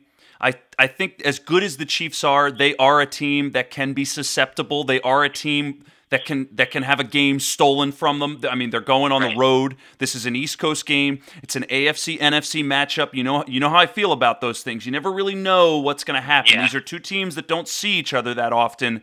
But and and you know, the Panthers are getting hot right now. I'm not saying they're going to finish 500 and make the playoffs, but I think they're getting a little bit of their swagger back and I think that's dangerous for the Chiefs. But I got to go with the Chiefs just because I think they're they're a better team, even with all of the you know, even with everything that the Panthers could sort of steal from the Chiefs. I think the Chiefs are going to weather the storm and still come out with the W. The Panthers have just been so poor this year, so I mean, I got to go with the Chiefs. At the end of the day, even if it's close, I think the Chiefs are going to pull out the W. All right, yeah, it's it, this is gonna be a fun one to watch, though. I, I'm I'm curious to see just uh, how uh, Cam Newton goes down in this one, if he goes down. You, Yeah. you might say, no, I'm not taking the shit. I mean, it's definitely it's going to be a hard hitting game to say the least. I mean, that's a that is a nasty defense in Kansas City, and they're going to there. It's not going to be fun for Cam Newton. Uh, next up on the docket, Denver Broncos go on the road against the New Orleans Saints. Mercedes-Benz Superdome, twelve o'clock game. Shaka, who you got? Uh, it's a known fact that uh, Drew Brees in the dome is is almost godlike He is. I mean, it's it's breathtaking. He's a savage. He's a savage in the dome. That being said, the Denver Broncos are looking a little bit mortal these days. I, I I'm not super high on Trevor Siemian at the quarterback position. He's he's under underutilizing the tools that he has at his disposal. Not to mention, the Denver Broncos running game has been pretty much eviscerated since uh, Booker got hurt.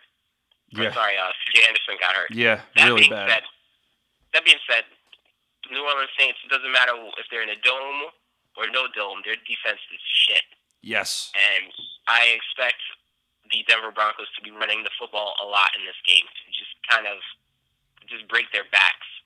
Um, I expect uh, Booker, Devontae Booker, to have a big game. He's got to get at least 100 yards rushing and a touchdown in this one.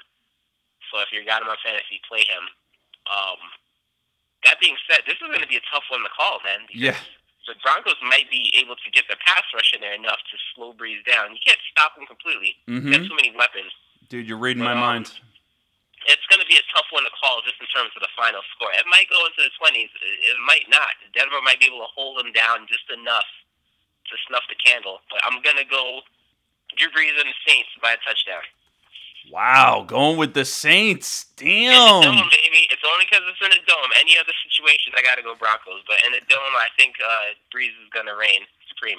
You know, I um I think it's a little crazy for us to be picking the Saints for this game. I almost am I'm just this It's I want madness. It's I- blasphemy. I want to be the contrarian pick. I want to go with defense wins championships and I say that I, you know, that was the same reason I picked the Broncos to beat the Raiders this past Sunday night, but then the Raiders came out with a nice game plan and I'm starting to feel less and less confident in the Broncos D and you know, now you're sitting here telling me how Drew Brees is godlike in the dome, and it's true. And this season, he's looking. I mean, this is an 0 3 team. I thought it was going to be the same fucking story last year as it, uh, you know, all over again as it was last year when, you know, Drew Brees is throwing touchdowns, but they still just lose games because they've got a terrible D.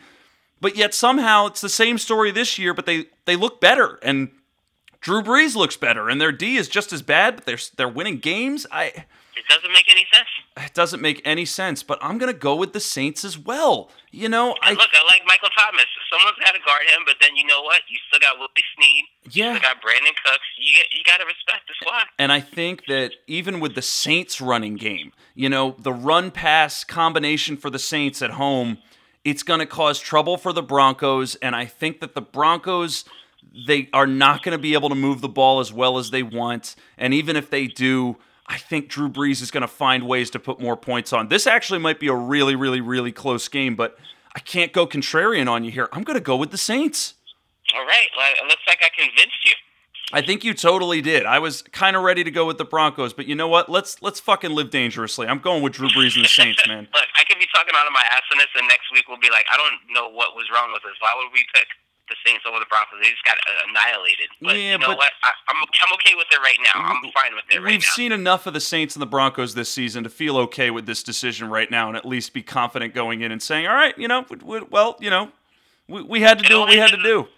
It all hinges on Trevor Siemian. You can't beat a bad defense in the pass game, then you're not the quarterback that everyone was expecting you to be. Amen, dude. Amen. Because this is an opportunity for Trevor Siemian to shine. It don't get no easier than this, unless you're playing the Browns. But you know, Fucking Browns. okay. Houston Texans go on the road against the Jacksonville Jaguars. Ugh, Shaka, who you think? speaking got? of bad quarterbacks, Brock Osweiler is even worse, Oh, even worse than Trevor Siemian. I, he oh, 72 million Osweiler for this. oh. Even then, even then, I, I I think I, I think I just threw up a little bit in my mouth. even then, I you know Lamar Miller should be a lot healthier this week. The Jacksonville Jaguars defense ain't that wonderful, not bad. I, they're respectable. I'll give them that. But I expect to see Lamar Miller picking up the slack for a, a so-so Osweiler with some screen passes, some hard running. He's gonna have himself two touchdowns. He better have two touchdowns. These guys were the bye last week, so um, I'm gonna go Texans on this one just because Jacksonville is not great.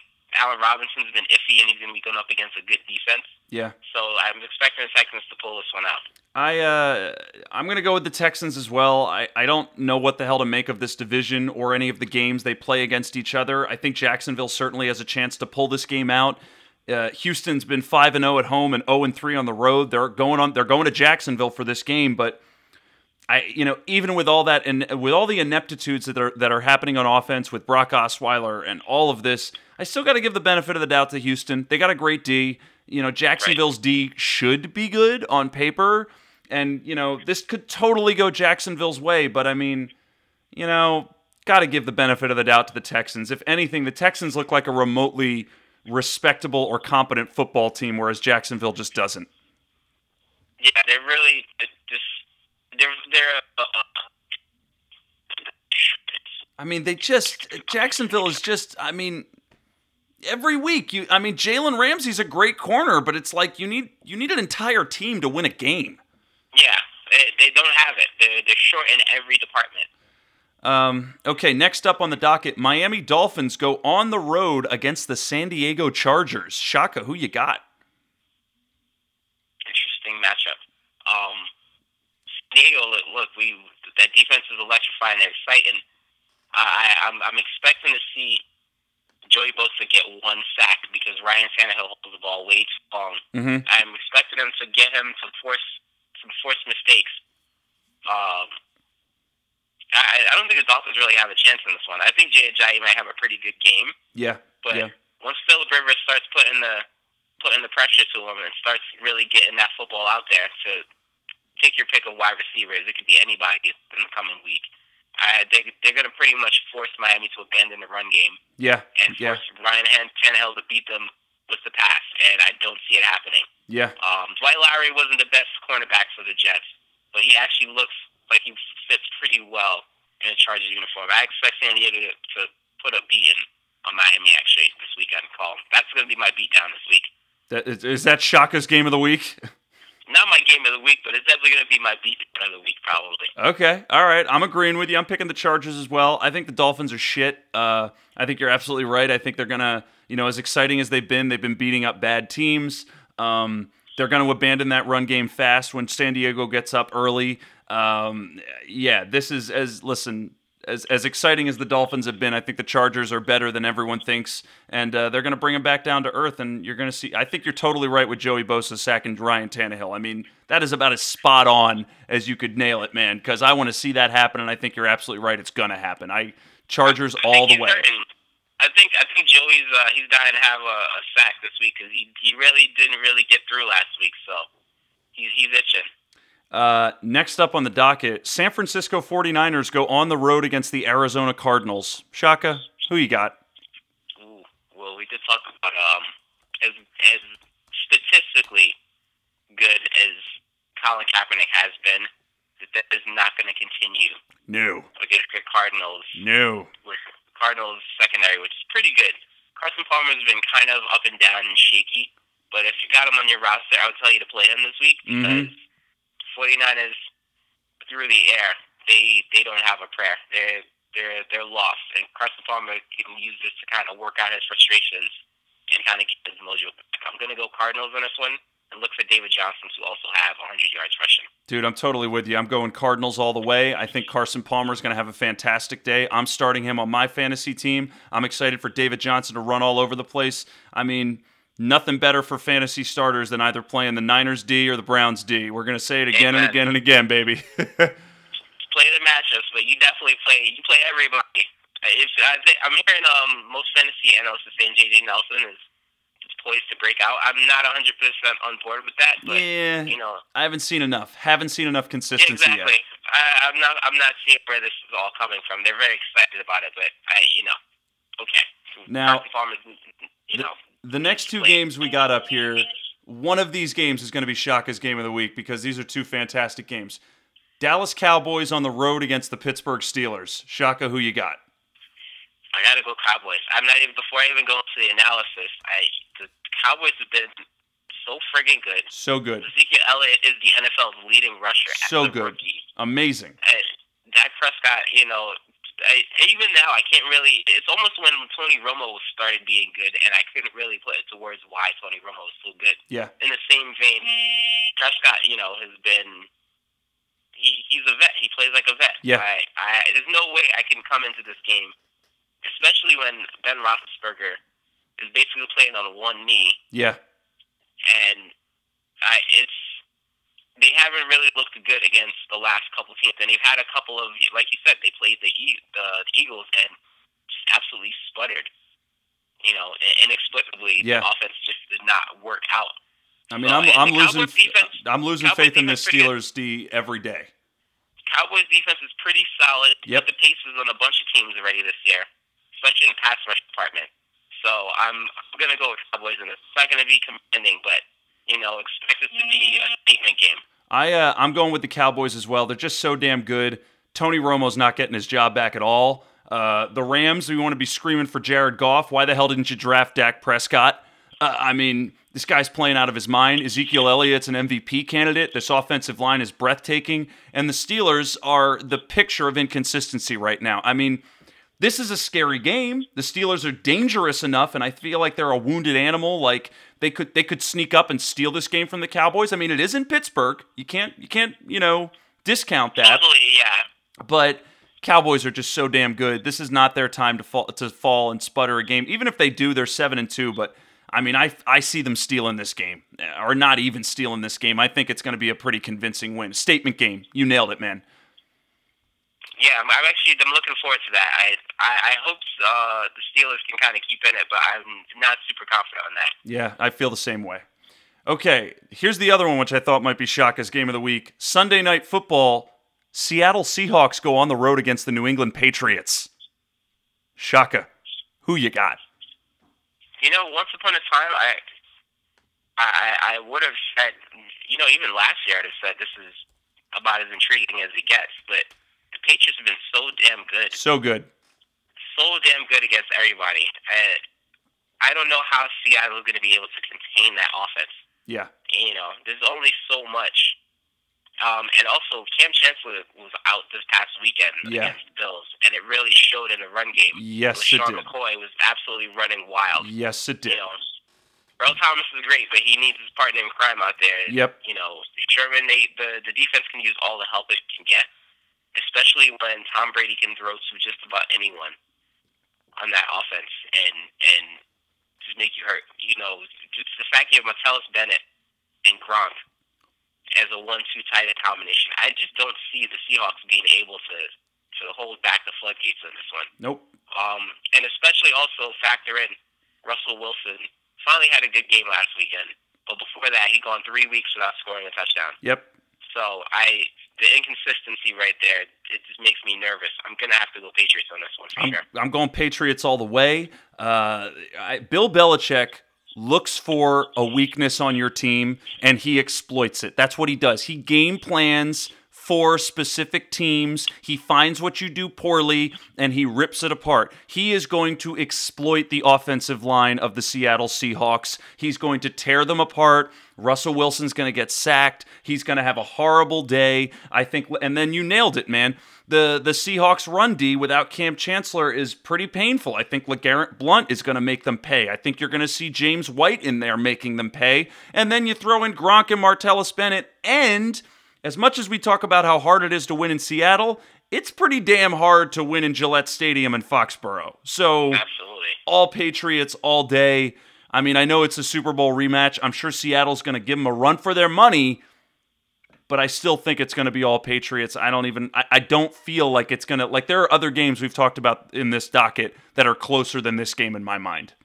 Absolutely. Um, I also factor in, I don't know if he's 100% clear to play yet. You Check your injury report. Dion Lewis might be back this week. You know, I heard about that, and I was thinking it too. Dion Lewis, if he's not back in this game, they're definitely talking about bringing him back the following week. But yeah, it's something to look at. I, I think you're absolutely on the money with the LeGarrette Blunt call. They, you know, he they like to put him in and just let him work and get, you know, 15, 20 carries, about that much volume wise against teams, and just really kind of just to kind of break their backs a little bit before they start to throw the football. I think we're definitely going to see that. I think it's going to be the Patriots are going to punish him. That's that's what I'm seeing. And Dion Lewis for fantasy owners out there, get him on your radar. Maybe stash him because he's coming back soon. And you know how Bill Belichick liked to use him last year. I'm almost positive he's available in like most leagues. And Yeah. A lot of people, he's not on their radar. So you pick him up and stash him. They love Dion Lewis. You ready for Monday Night Football? Yeah, da, da, da. Dun, dun, dun, dun. Cincinnati Bengals going on the road against the New York Giants. Shaka, who you got? I had just read an article not too long before um, you and I sat down to do this, where Pac-Man Jones finally admitted Odell Beckham Jr. is a pretty damn good wide receiver. Yeah. Yeah. It's gonna be it's gonna be a pretty good marquee showdown between AJ Green and Odell Beckham Jr. And you better believe Odell's coming into this kind of looking across the field at the competition just to kind of say, you know what, I'm better than you guys are always in the you guys are always in the conversation as you know the one, two, and three, and the Julio Joneses, and you know, and I'm number ten. No way. So I, I think he's going to come in with a chip on his shoulder. The real question is whether or not Eli can actually, you know, play a good game and really not turn the friggin' ball over because he almost gave the game away to the Eagles Oh, God. last weekend with some really just, like you said, head scratching plays. Yeah. Um, I don't think the Bengals secondary is amazing, but they they're smart guys. They play competent. They like to get interceptions. They don't go for deflections. They like to go for interceptions. Mm-hmm. mm-hmm. And I think I think Andy Dalton to AJ Green is, is even against the best of defenders. AJ Green is magical when it comes to catching that football. So the Giants cannot afford to make any mistakes. Because they will pay for it. That being said, um, I'm gonna go with G-Men on this one. They need this win. I think they're gonna be hungry. Um, I think their defense is gonna play well. I think they're gonna really put some pressure on Dalton in that that run game and just really kind of seal it up and just really lock it down to an AJ Green can Astadidas situation. So I'm gonna go Giants. Wow. Wow. I um I'm going to go Bengals. I'm going to go contrarian pick. I don't have that much faith in the Giants. I think they make too many mistakes as dangerous as they are on offense and sometimes on defense. Again, too many mistakes and you know, I kind of feel the same way about the Bengals, a, a team that I thought was better but yet finds ways to lose and finds ways to kind of get exploited. Um I think now is the time when they start getting their mojo back. I think they're coming off of a bye week. You know, they're probably also pretty upset tying in London as well.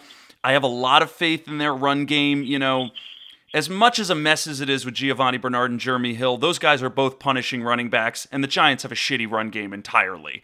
Uh, You know, AJ Green, I think, is going to be nasty, and I think that Odell Beckham Jr. is going to get his, but I don't know if he's going to scorch the secondary like he did with the Eagles. I think that the secondary is going to be a little bit more prepared for the Bengals. So I'm going Cincinnati. I think they need this win, and I think the Giants are susceptible. So I think I'm going to pick Okay. Cincinnati on this one.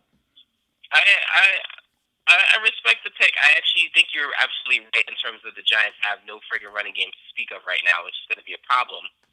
I, I think um I don't know. I think I, feel like again I feel like the Giants really need this one. This is not so much a statement game, but they're reaching kind of a crossroads in the season where they really really, really need a W to kind of keep keep this thing on the road, you know.